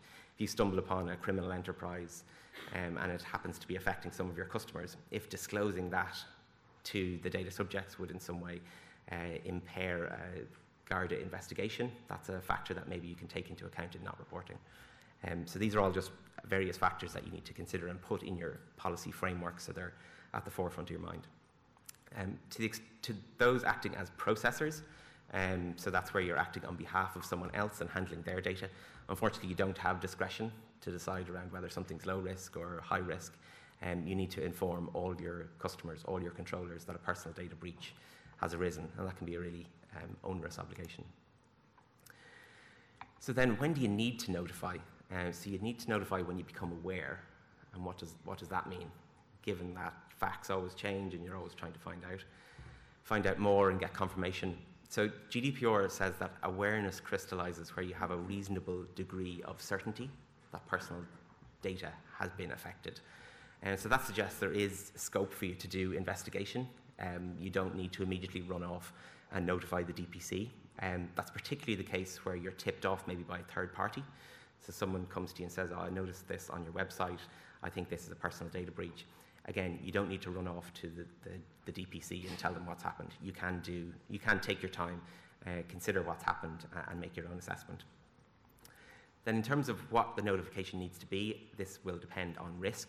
Um, so, risk is broadly defined as any negative or adverse effect. So that could be financial, it could be physical, it could be psychiatric. Um, there's a huge range of potential risks out there. And what you need to be looking at is what's the likelihood of that risk materializing, and also what's the severity of that risk. And to the extent that you think that someone's financial details have gotten out, um, they're readily identifiable, someone could easily use it to commit identity theft, I mean, that's something that's probably going to lean towards high risk. Whereas if you accidentally attach the wrong document and you send it to a solicitor or uh, someone on the other side, um, could you make an assessment they're actually a, a trusted recipient? What's the likelihood of them not having deleted the attachment like they said they did? Maybe quite low. And in that scenario, maybe you can think, well, actually, that's probably unlikely to result in a risk. So, in that scenario, maybe you don't need to notify anyone. Maybe you just need to make sure there's a record of what's happened um, so you can tell the DPC in case it ever, ever arises. So once you've considered, you've taken your immediate steps, you've considered your notification obligations, what do you do next? Um, so one of the key steps is conduct an investigation. Um, and some people hear that and they think, well, that sounds very complicated, it sounds very expensive, and it sounds very long. Um, but it doesn't need to be. An investigation is really just the means by which you've tried to identify a couple of things. What happened? What was the issue? What was the deficiency? So, what went wrong?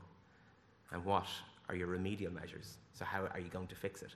And the sooner you can start that process and start documenting that and getting to a position where you can tell the DPC, this happened, it was because of ABC, but here's how we're fixing ABC, and it'll be done within three, six months.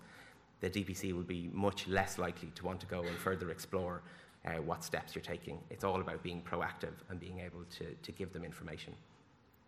Um, so again, if you have made a notification, do prepare for follow-up. So the DPC is, is well staffed, well resourced, and to the extent there is, they consider there is a risk to data subjects, they will ask questions, and it can get quite intense. And so you really need to have your story straight and have your documents ready to produce when requested. Again, it's important to keep legal privilege at the forefront of your mind. If you engage a third party to uh, investigate a security breach, it's possible, probably likely, that they're going to invest, they're going to find out some stuff that doesn't reflect well on you as an organization and your security measures. And so you need to be thinking, is the reason I'm getting this expert report done, is the, the dominant purpose of that for litigation? And if it is, maybe you can benefit from legal privilege and maybe you can wrap up um, a lot of that report in legal privilege, and that's, that's a really important thing to do. Um, in parallel, then, you need to be thinking about what you can provide to the DPC if they ask. Um, it's going to be very frustrating for them if they come and ask for documents and you just keep saying it's privileged, it's all privileged. So you need to be thinking about need to be thinking about that as well. In terms of key takeaways, then, um, remember it's a question of when, not a question of if cybersecurity incidents are inevitable, and that's okay, provided that you've prepared well and that you respond well. So, preparation is key both in terms of your policy documents, your framework documents. It's important they're tried and tested and not so complicated that when an incident happens, you just throw it out, throw it out the door and say, you know, this is too complicated, I can't rely on it. Um, and effective implementation is really important as well. And that means that the people who need to know about the policy actually know how it works and they know what their obligations are. So testing it, giving it a dry run is really important. Um, obligations are not static, um, so it's important that you review, uh, audit, and reassess the security measures you, ha- you have in place. Periodically is always good practice, but whenever there's a new key milestone, acquiring a new business, something like that, again, think about what your security measures are. Um, and be aware of your full range of statutory reporting obligations. So we've mentioned the mandatory reporting and GDPR, but you might have others under your own uh, particular sector, whether that's under e-privacy, uh, the NIS directive, PSD2, various other obligations. Um, so that was a, a quick run through. Some of the obligations. Any questions? Great.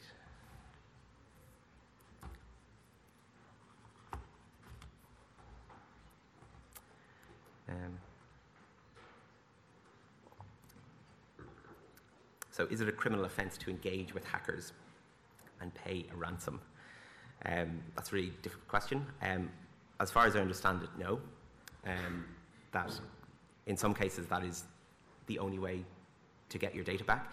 Um, we've worked with small insurance brokers and, and others um, who've suffered uh, from ransomware attacks, and simply the only reason, the only way to get back uh, your data is to, to, to, engage with them. But for the most part, what you should be doing is uh, engaging with, with the guards or security experts uh, before you take any sort of steps like that. Um, is there a Garda cybercrime division to which offences might be appropriately re reported? Uh, yes, there's an economic uh, fraud division, um, and we can uh, share the details of those. Um, but again, with these offences, it's possible to simply report it to any, any Garda station, to report it to any member of um, Garda Síochána. Uh, DPC seems to suggest they want more breaches notified. Not clear why. If substantial risk uh, is not achieved for notification purposes, what's MHC's experience with the DPC? Um, I mean, I think with the DPC, it really depends on, on who you're speaking with. Uh, sometimes you can go to a conference and they will communicate that there is a certain element of over-reporting, and in their annual report, um, they give some stats of about 5,500 reports that have been made. They identified four as non-breaches, so that suggests there is a, a certain degree of over-reporting. Having said that, you could go to another conference um, and the DPC could say, you know, if you think there's a breach, you need to report it, and that it's not good enough to say that my peers or my competitors aren't reporting these types of breaches. Um, so it really depends. And it's important to, to not try and game the system, really, and try and understand what others are doing, what the DPC might think. It's about having your policies in place so you can gather enough information so you can make an objective assessment. Do I have a reporting obligation here? And it's about being consistent about that so that even if it turns out the DPC comes and says, you know, those sorts of breaches where you're sending it to another solicitor, actually we think they're notifiable, um, then at least you have a consistent position adopted where you've set out the reasons why you think it's unlikely to result in high risk. Um, so that was a kind of a quick run through um, cybersecurity incidents. Order that. And now uh, we have a very interesting speaker. We have Melissa Sayer, who uh, is an adjunct assistant professor at Trinity Business School. And Melissa is going to talk to you about leadership and, in particular, issues of trust and collaboration in leadership. So, thank you very much, Melissa. Uh, Melissa is not a solicitor, and that is her great claim to fame in this room. So, we'll give her a warm welcome. Thank you very much.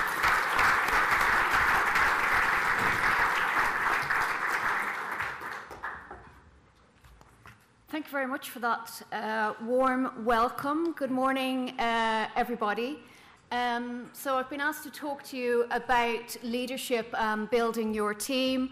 I suspect that Mick McCarthy is doing his post mortem of uh, building his team this morning. Um, but I guess I want to contextualize building your team in a, in a, in a workplace uh, setting. So I'm going to uh, start off by putting out a provocation and a question, and I'm going to encourage you to uh, use the, the provocation and the question as a lens to interact on your Slido app. And then by the time we get to the end of our talk, then we'll come back to this hypothesis and this question and see where we feel about, about this. So I guess my provocation is that leaders get the teams and organizations that they deserve. Um, and I'm curious as to what you think about that and what I might mean about that. Um, I also want you to think about do we believe that teams and organizations get the leaders that they deserve? So have that bubbling in the background. Maybe start uh, filtering your questions through Slido as we navigate through some of this, this territory. So, I want to contextualize the playground within which leadership takes place. Um, we often talk about we're living in this VUCA world. And what we mean by living in a VUCA world is that um, it's a world of volatility, uncertainty, complexity, and ambiguity. And that is the playground with which, which we have to be these great leaders. And we've often talked up leadership as this kind of heroic endeavor. But if we think of uh, why we talk about living in a VUCA world, it's because of things largely like globalization, technology disruption, uh, customization, so on and so forth.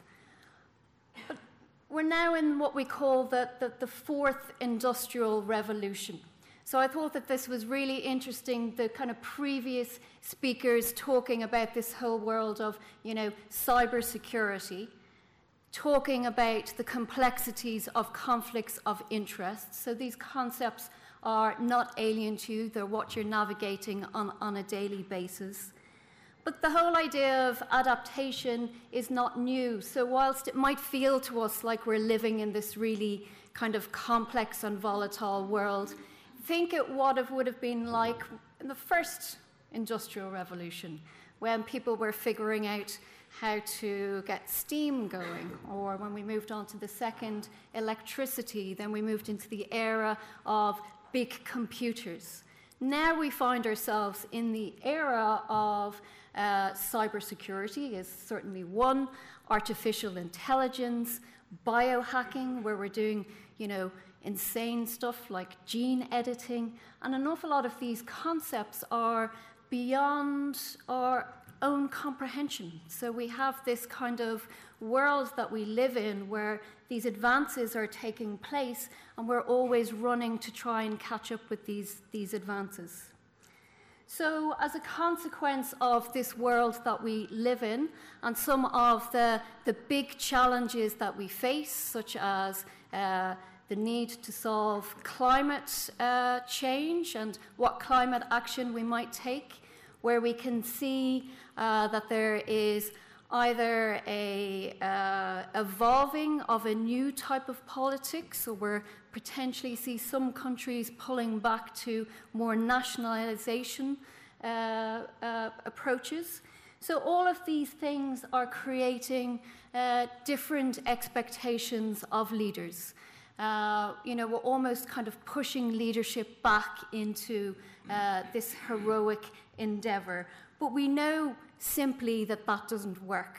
We know that our best work is done when we can do collaborative work, when we can do collective work to solve some of these more complex problems. And that's largely what I want to focus on today these new standards and skill sets that are expected of us to enable us to create the environment, create the right mood music on the playground for your people to do their best work, for them to be able to collaborate. So we recognize that we're, we're in this kind of complex world. We recognize that the expectations of us as leaders are, are huge, and we probably need to kind of cut through the mustard on that and simplify it a little bit for ourselves. So I guess Harvard tried to simplify well, what do we what, what do we mean by kind of the, the best performing leader? And they carry out this survey and they look at the top 100 best CEOs uh, globally every year. And the, the recent uh, survey, which is just being released for 2019, has identified the top five leaders are uh, Jensen Huang, who uh, created a company called uh, NVIDIA. And what was really interesting about the company he created was uh, it started off as creating computer chips okay? But creating computer chips to enable uh, video games to, to work faster. But then there was a huge growth area when they were really thriving and, and, and feeding this video game industry. But he saw an opening, he saw further down the tracks where actually these computer chips could be real enablers for some of these more complex calculations that data scientists wanted to do. So he put billions into research and development to start creating computer chips that would uh, enable artificial intelligence. And we find that those chips are going to be in the autonomous cars that we're going to be driving, in the AI robots uh, that we're going to be using uh, to take us and move us away from routine tasks. And I think that's a critical piece about where leadership and the world of work is going. We are removing routine tasks and that is what's causing the shift in terms of a difference in expectations of leaders. So, what we're now wanting from leadership is a greater focus on your ability around interpersonal skills, a greater focus around your ability to do good quality decision making, um, and uh, a, a, a, greater, uh, uh, I guess, focus on your ability to help the people around you to grow and develop. And that's kind of the ask. Um, I won't go into the, the, other four leaders. You might recognize uh, some of them. We have Mark Benioff from Salesforce, uh, Francis Henry Pinault from Kering, uh, Richard Templeton from Texas Instruments, and Ignacio Galán from Iberdrola. So they were identified as, as the top five.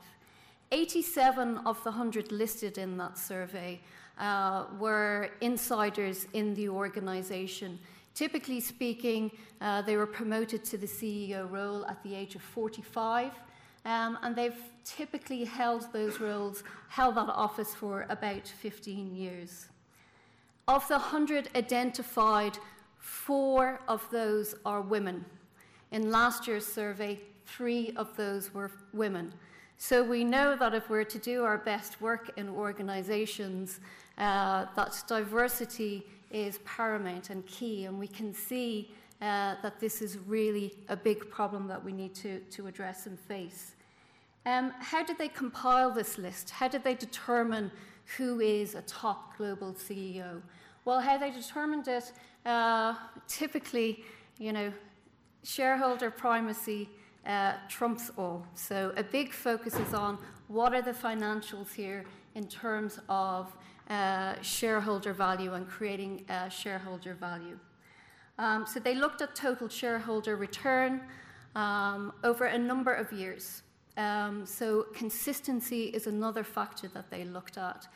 Um, and they also looked at some non financial driven measures, uh, but they tend to be kind of vague around governance um, and, and economics.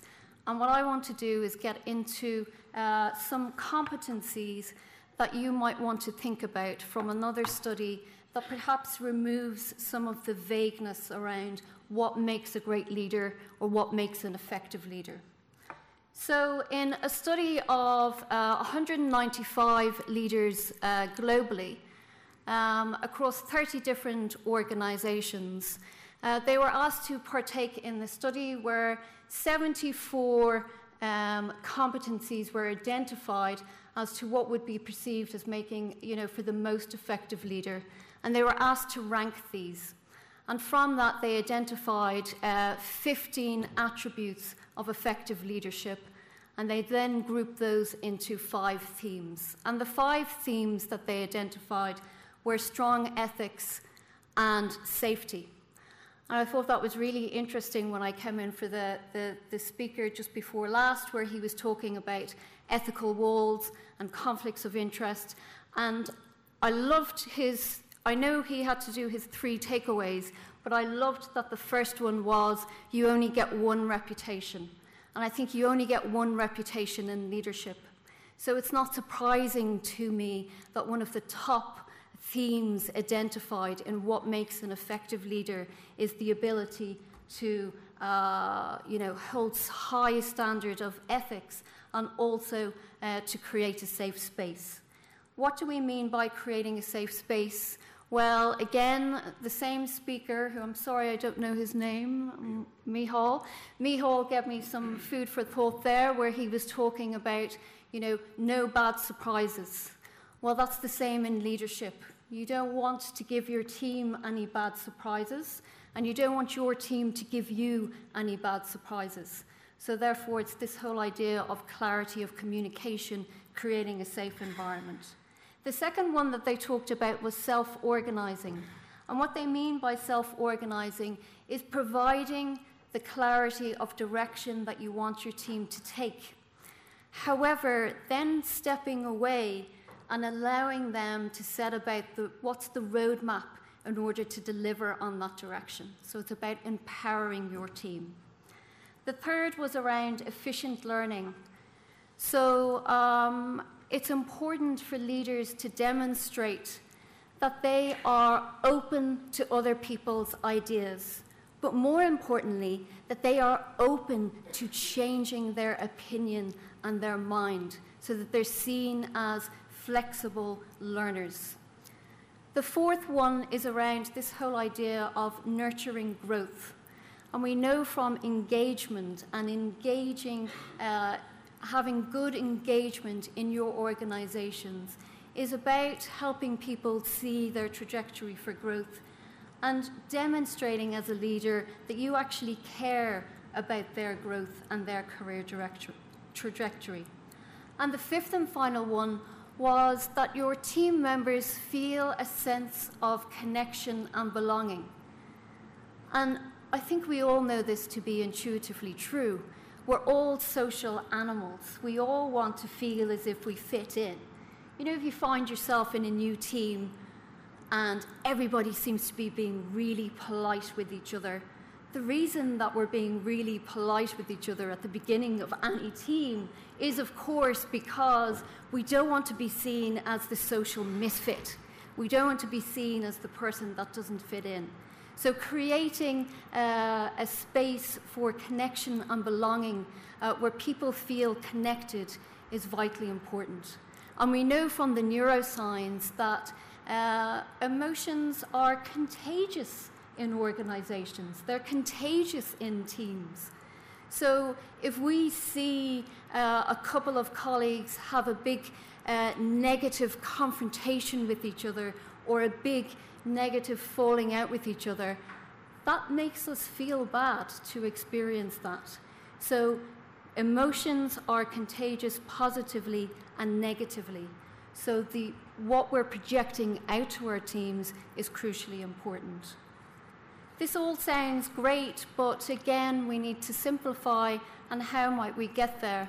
So, I wanted to go into two aspects that might enable you to develop some of those five leadership competencies that I just talked about. So, my food for thought is I'm going to talk to you a little bit about this whole idea of creating trust and creating trust in organizations. And then I'm going to talk to you about teamwork and collaboration and how we might go about that.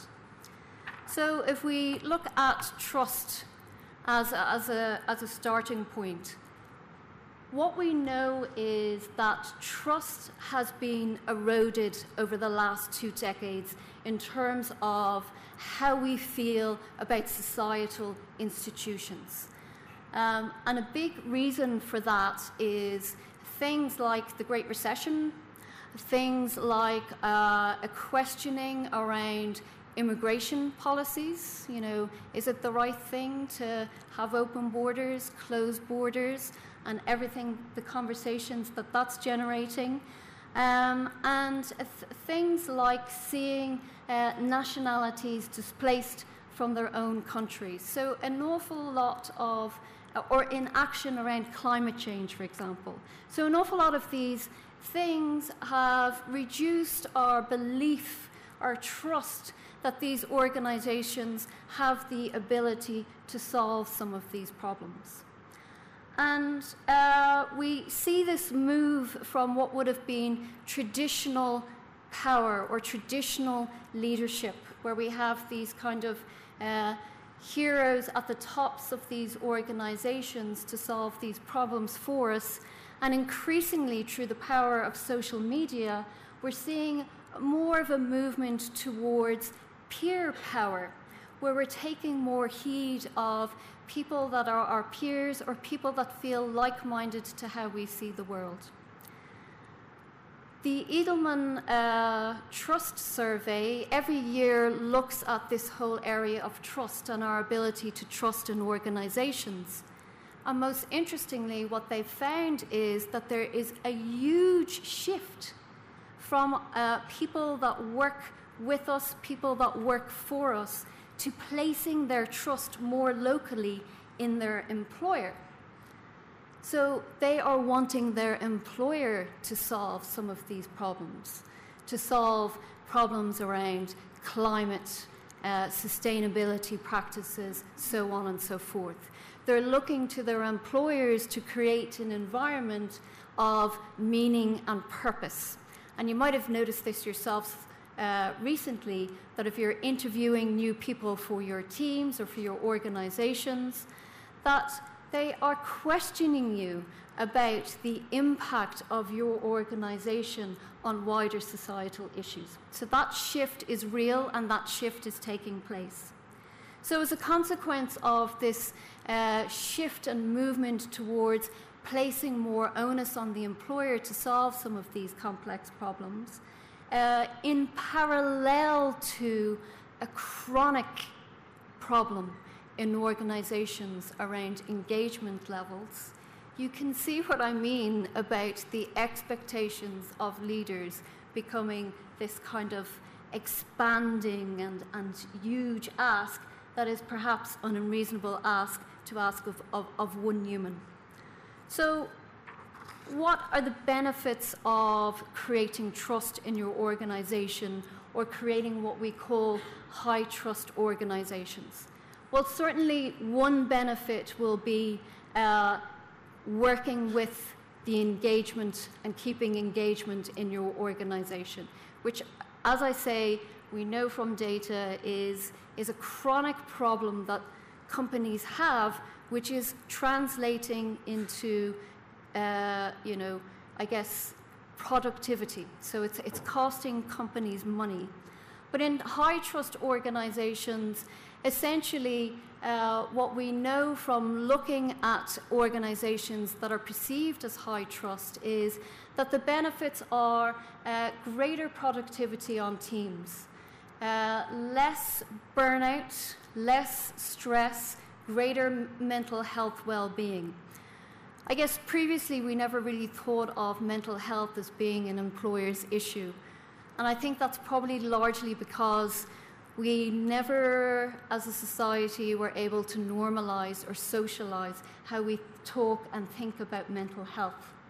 And we see now that there's a huge shift towards companies opening up uh, mindfulness classes, meditation classes, resilience classes, and recognizing that these issues are real and they're just very human issues. So we see in high trust organizations that we are creating an environment uh, that reduces um, that burnout and, as I mentioned, increases uh, our engagement. In 2016, uh, Global CEO survey, PwC reported that 55% of CEOs uh, think that a lack of trust is a serious threat to their organisation's ability to be able to grow. So these are real issues. I want to talk to you a little bit about how we might go about creating trust or creating that place of safety that we were talking about. And one interesting uh, study that Google did called Project Aristotle was they said, well, we are really, really good at working with data. We're really good with identifying patterns it would be very useful for us to get on top of what are the key indicators of high performance teams in this organization. So, those teams that are high performing, what's going on in them, and how can we replicate that? So, they looked at 180 teams across their organization. They looked at 60 years of uh, team effectiveness literature to try and start generating some ideas as to what would create uh, the conditions for these high performance teams and units. And they were working on the assumption that it must be uh, a case of it's all about team composition. And it's not surprising that they thought it must be about team composition and the members of the team, because if you look at that 60 years of literature, all of the studies are looking at different elements of team composition. Okay? But what they found out from doing an analysis of these 180 teams and looking at these patterns was actually team composition had nothing to do with high performance teams, that it was something else going on in these teams. And so they then turned their attention to looking at what are the kind of uh, identifiable factors and what are the kind of group norms going on in these teams. So, what do I mean by norms? A, a universal norm is if we go to London and we get off the London Underground, we know instinctively to get out of that underground station that we stand on the right of the escalator if we want to stand, and if we want to walk up the escalator, we go on the left. And that's a universal norm and a universal truth. Well, these same things happen in teams. So they really start looking at what are the norms going on in these teams uh, that might be contributing to their success.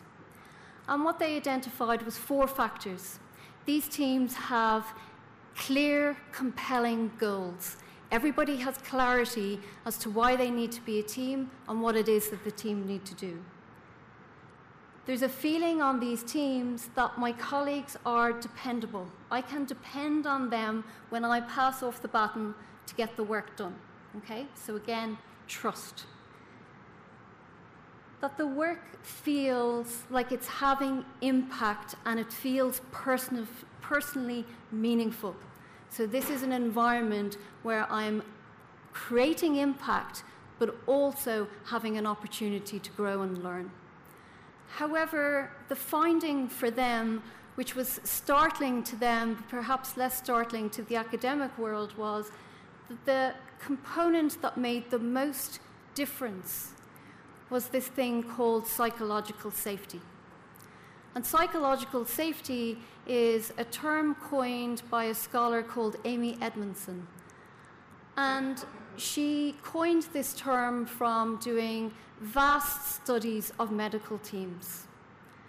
And not to scare anybody that might be going for an operation tomorrow, but what they were able to see with medical teams is if the hierarchy gets in the way of a team member being able to speak up and say, I think we're meant to be doing a tonsillectomy and not, uh, you know, chopping off somebody's arm. And we may laugh, but these kind of medical misdemeanors uh, happen more frequently than we'd like to, like to realize or appreciate. If there isn't the psychological safety to be able to speak up and say, I think we're doing the wrong thing here, that that erodes everything else. It doesn't matter how clear your purpose is, how meaningful the work is, etc., etc. So, psychological safety is about the core feeling that it's okay to speak up on this team. It's okay to take an interpersonal risk on this team. So, this is what Google determined after spending millions and millions to determine what is it that creates a high performance team. However, we know from the neuroscience and what we are getting to know more and more about the brain that, that this holds true. So, neuroscience corroborates this idea that we need to create spaces on our teams where people feel it's okay to speak up, it's okay to challenge ideas, uh, it's okay to put left field ideas on the table. We know that for creativity and innovation, right? So the neuroscience corroborates uh, the need for psychological safety. If our amygdala feels uh, that we are under threat, uh, which is a legacy from uh, evolution, uh, we go into what we call a fight or flight response. What we now, and we needed that to be able to survive in a world where there were predators. However, our brain hasn't become uh, sophisticated enough to realize that sometimes uh, social threats that wouldn't ever impact our ability to survive, we register those in the brain in the same way that we register that physical threat. Okay? So, what that means for us as leaders and managers is we have a unique ability in our day to day, moment to moment interactions to create trust and make people feel safe or to erode trust and put their brain into alert mode that we are now under threat here. And it can be simple things like performance reviews, giving people feedback, so on and so forth. However, just to contextualize, it's a little bit more sophisticated than that. Some of the things that I'd like you to look out for and consider and start noticing in your teams are these five things that could really help you notice whether or not you are creating a safe space for that team member or potentially uh, signaling to them that they are in danger. So, the first is around this idea of uh, status. So, for some people, uh, their status in the team, their status in the organization is hugely, hugely important to them. And if they feel in our interaction with them that we are um, somehow challenging their status or challenging their place on the team, this signals to the brain threat. And we're simple people. Our brains like reward systems. We don't like threat systems. Another uh, uh, factor is uh, this idea around certainty. So I talked about that already with Project Aristotle that we need to have clarity of what it is that you need this team to do. So, certainty is a key factor. If I feel unclear about what needs to be done, that's creating uncertainty for me, and the brain doesn't like that. Another is around uh, autonomy.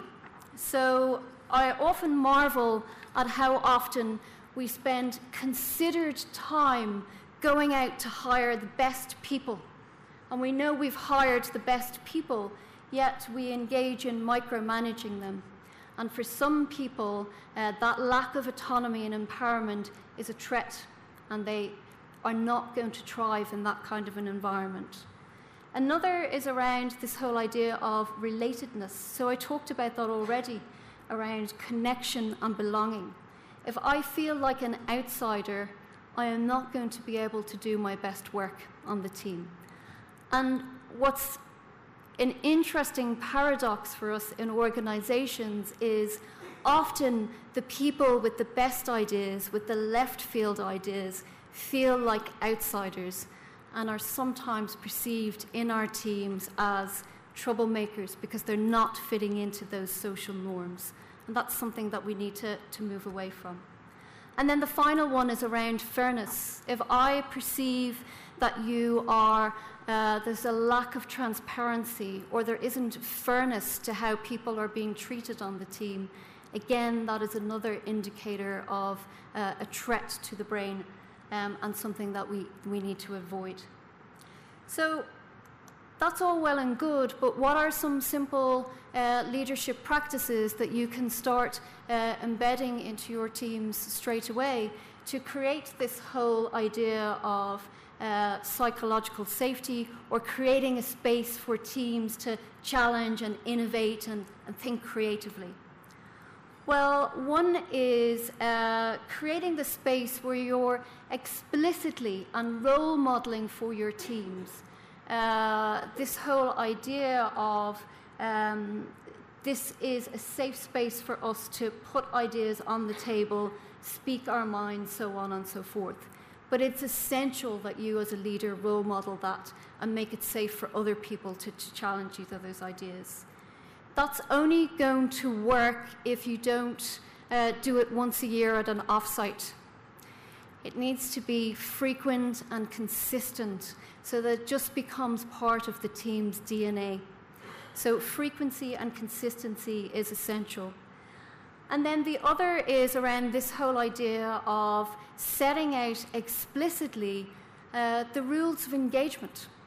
So, what does it mean to be a, a, member of this team? If I go back to my earlier example of the London Underground, and you know, when I moved to London 20 years ago, uh, straight from college for my, my first graduate job, nobody sent me a manual and said, you know, when you're getting off the tube, this is the custom. Or whatever you do, do not make any eye contact with anybody on the tube. That's a no no. Nobody tells you these things, but you figure them out pretty quickly from observing them around you. And unfortunately, that's the trap that we fall into uh, when we're working with our own teams we leave our teams to figure out for themselves what those norms are instead of giving the Bible and being explicit with them around what our expectations are. So, um, those are some of the things that I would encourage you to do just to set about uh, creating greater psychological safety on your teams.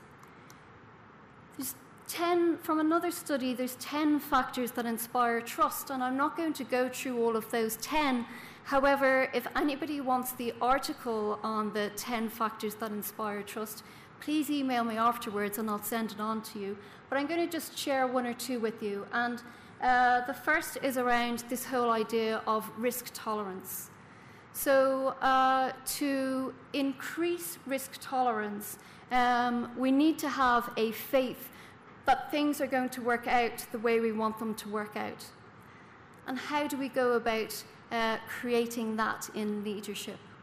Well, we go about it by spending more time, especially during stressful times uh, with big deadlines looming, what's going on, what we're expecting to happen, so on and so forth. Unfortunately, human nature being human nature is in times of high stress, we withdraw and we sometimes stop communicating. And these are the most vital times for us to be communicating and helping everybody navigate the risk. Um, another one uh, around power. So, this whole idea of authority and uh, people feeling that they have autonomy and a feeling of empowerment. Well, if we set the direction of travel if we enable our teams to go off and figure out how they actually get to the destination as opposed to being prescriptive as to how we want it done. Another thing that we can do when we're doing our decision making is yes, we can hear from others, but as leaders, we need to make the final decisions. If we can be transparent with our teams as to why a decision mightn't have gone the way the team wanted it to go, as opposed to this is the decision, we're just going to get on with it. That again can start dispersing power around the team and help people understand the direction of travel you're wishing to take. So, I want to talk to you about teamwork and collaboration very, very briefly. So, we've talked about the whole idea of creating uh, trust in our organizations, creating greater trust in our teams. Uh, we've seen that uh, by doing so, we have a lot of benefits, not just in terms of productivity, but in terms of getting people to do their best work, so on and so forth. But we live in this world now where 65 to 95% of knowledge workers are members of more than one team.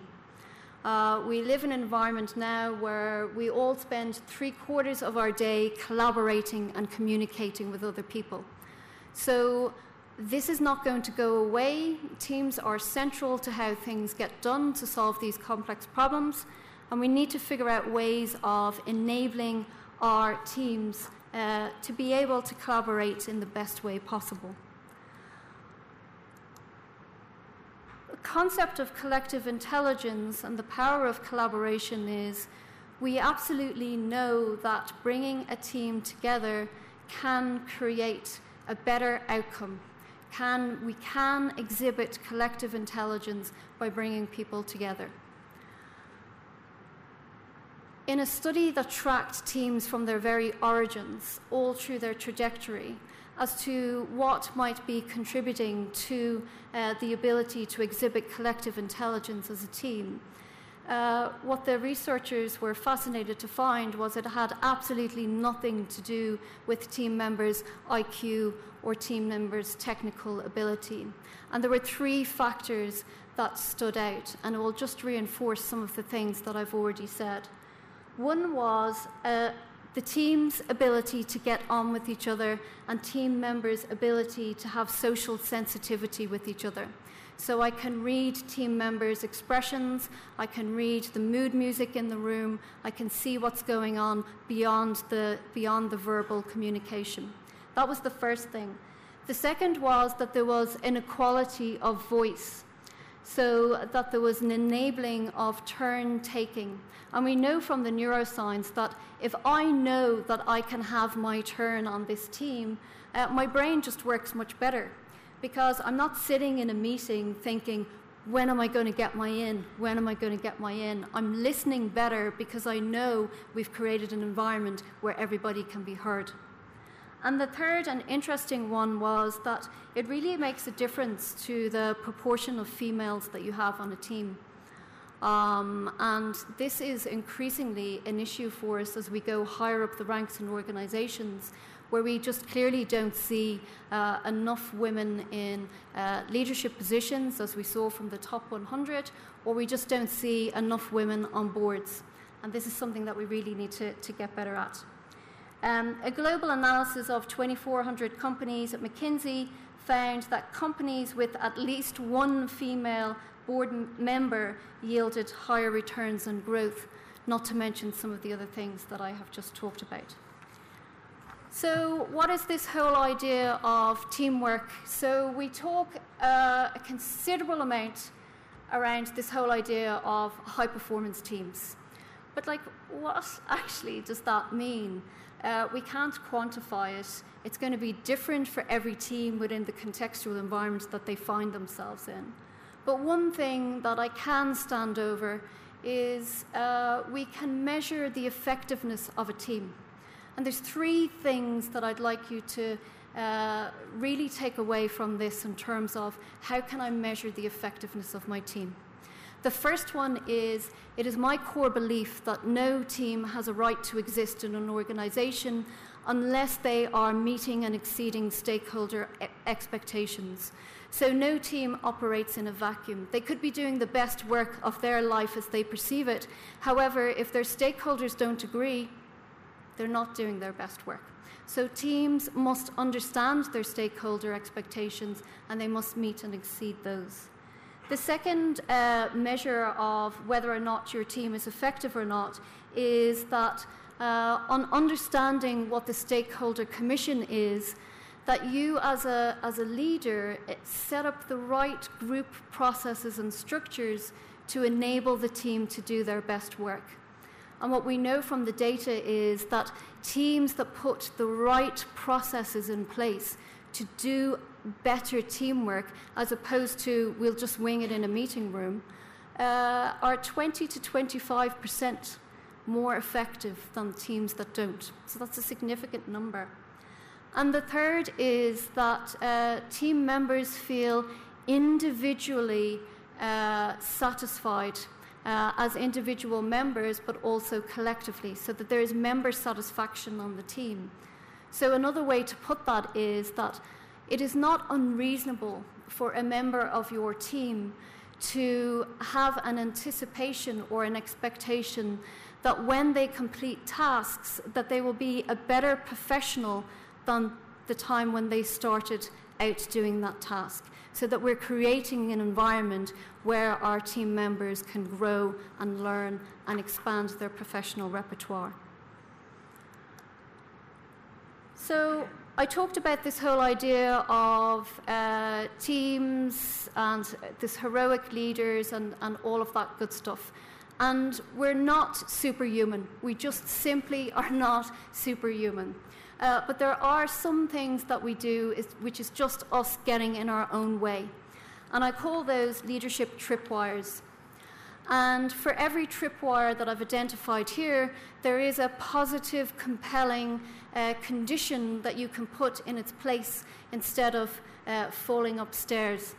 Um, so the first one is uh, I see time and time again teams, they've no idea why they need to be a team, what their purpose is of a team, how they're measuring their performance as a team. We would never send uh, the Irish rugby team out to play and expect them not to know in real time the scoreboard. Yet we do that with teams and organisations all the time. We don't actually have the measures in place as to how we're measuring the performance of the team. So getting clarity of purpose and performance measures around that, that those uh, uh, purposes and objectives are, are essential. So creating the compelling direction. And this needs to be simplified. I think we overcomplicate it. So we need to speak plainly about what the purpose is. It needs to be clear. It needs to be compelling, as in, I want to be a part of this. But it also needs to be consequential. If we deliver this as a team, we can see that this is going to actually create impact in our organization. The only way to really get to a true understanding of what your team's purpose is, because it's often abstract, is to do the work with your stakeholders and really get to grips with what are the expectations of this team and how do we set about meeting those. The second tripwire is we often convene the wrong people onto teams, especially on leadership teams, uh, where, you know, uh, years served gets me a place on the leadership team, and I might not actually be the most uh, the most suitable person to take a role on the leadership team. Um, and then the final one is uh, really the thing that puts the, the nail in the coffin for most teams is it's death by meeting. So you can see that people go into these meetings and they're just, oh my God, here we go again. Uh, people are switched out, they're on their phones. Uh, you know you've got a real issue if uh, people start sending deputies. So they stop attending the meetings themselves, but they, they're sending in deputies. Then you know you've got a real issue on your hands, and you know that meetings are not productive and not effective. So the key question for me is for a team, what do you need to do together that you can't do apart? What is the nature of your interdependency? And it's only those things that you should be getting into a room to meet about. All your individual updates about other individual tasks you're doing, find out, figure out different ways of communicating that information. So then you make team meetings compelling because you're actually in the room talking about the nature of those interdependencies and the real work of the team. I'm nearly finished. Thank you for your patience. The last thing I want to talk to you about is collaboration. And the reason I want to differentiate between teamwork and collaboration is because I'm very conscious in your profession uh, that there might be client work that requires teamwork, um, but more often than not, um, you are collaborating with multiple stakeholders, uh, which is a different ask than a team uh, in itself. Um, the, the, I guess the issue that we have with collaboration is that we spend too much time on offsites in lots of different places, putting big things up around our walls, um, identifying the, the values that we must adopt to be collaborative. And I'm not dismissing that, they are useful, but what we're not giving people is what are the actual skills, the training needed to be able to do good collaboration? And I want to just share with you uh, six things that I believe you should be training your people to do. So, uh, how often do you send your employees or your team members off to do presentation courses, uh, influencing courses, skills around how they verbally communicate? Quite often how often, or hands up, anybody in this room that has been sent on a listening course where the title of the course was listening? Anybody? One, one person in a room of I don't know how many. It's an important piece, though, isn't it? Because communication is just not about what we externalize. Communication is about it's a two way process and how well we listen, yet we don't teach our people how to listen well. And because we don't teach our people how to listen well, that faces another problem with how people hear feedback. And we're doing ourselves a great disservice as leaders because we're putting all the onus on ourselves to be able to give pitch perfect feedback to another person. But what we haven't said is this is also a two way relationship. And how well you listen to that feedback and take that feedback on board is equally something that we should be training for. So, um, we need to teach our people how to listen, not to talk. We need to train people to practice empathy. I guess when Google were looking at Project Aristotle, uh, they were distraught to find that psychological safety was the most important component of teamwork because a lot of reason why engineers chose to work at Google was because they were uh, it took them out of the realm of having to discuss their feelings or uh, anything of an emotive nature. So, my God, if we uh, recognize now that a big component of that is social sensitivities for others, and uh, being able to read the room and practicing empathy, uh, it's something that we, we need to, to practice uh, a little bit more. I guess one of my own tips and tricks, um, if you go on my LinkedIn profile, you'll see that my, my, you know, the thing that you write about yourself is that I'm an empathy enthusiast. So I'm always searching to enhance and increase my own empathy. And one way that I do that is I deliberately follow people on Twitter that I fundamentally disagree with, that I fundamentally find their views uh, completely opposing to mine, as a way of trying to develop my own empathy. Uh, I already talked about feedback and the need to help our people hear the feedback that we're giving. Um, the other thing is, I'm often invited to do talks on leadership um, I'm yet to be invited to do a talk on followership. Yet we can only have a certain number of leaders, and we've got tons and tons of followers. Notwithstanding, sometimes leaders uh, need to be followers themselves and have the humility to know when somebody else on the team is the best person to lead. So we need to get better and, and about talking about this concept of, of uh, followership. The other two things are, are pretty obvious, they speak for themselves. Uh, we're brilliant for creating uh, management jargon. I've done a ton of that in the last 40 minutes. Uh, so we're brilliant at that, putting these kind of names and abstract labels on things. However, if we just simplified and, and talked more plainly with each other, like in the good old fashioned days when we used to sit around the pub and share stories, that's how you really learn, that's how you really progress. And then we need to create an environment for win win interactions. So if I asked you all to pair off and I gave you one orange and I gave one half of the pair the brief, I'd like you to create juice, and I gave the other half the brief, I'd like you to take peel to make muffins. Um, I'd be very interested to know how many of the pairs, uh, not knowing that information, that that was you had two different briefs, how many of you would achieve uh, a win-win situation out of that? And more often than not, we don't. And when people feel that they have lost something, uh, that again impacts their psychological safety. So I'm going to wrap up and say that um, we're back to uh, this whole idea of uh, leaders get the teams and organizations they deserve. I certainly have a view on that, but I also recognize and my, I believe that they do get the teams and organizations they deserve. It's like baking a cake. You put in the right ingredients, you get the right results. So it's about what you as a leader put into your teams. But I also um, am really concerned is probably too strong a word uh, maybe interested in uh, our pursuit, our continued pursuit of uh, God complex leadership and expecting one person to have all the, answer, the answers. It's a complete nonsense.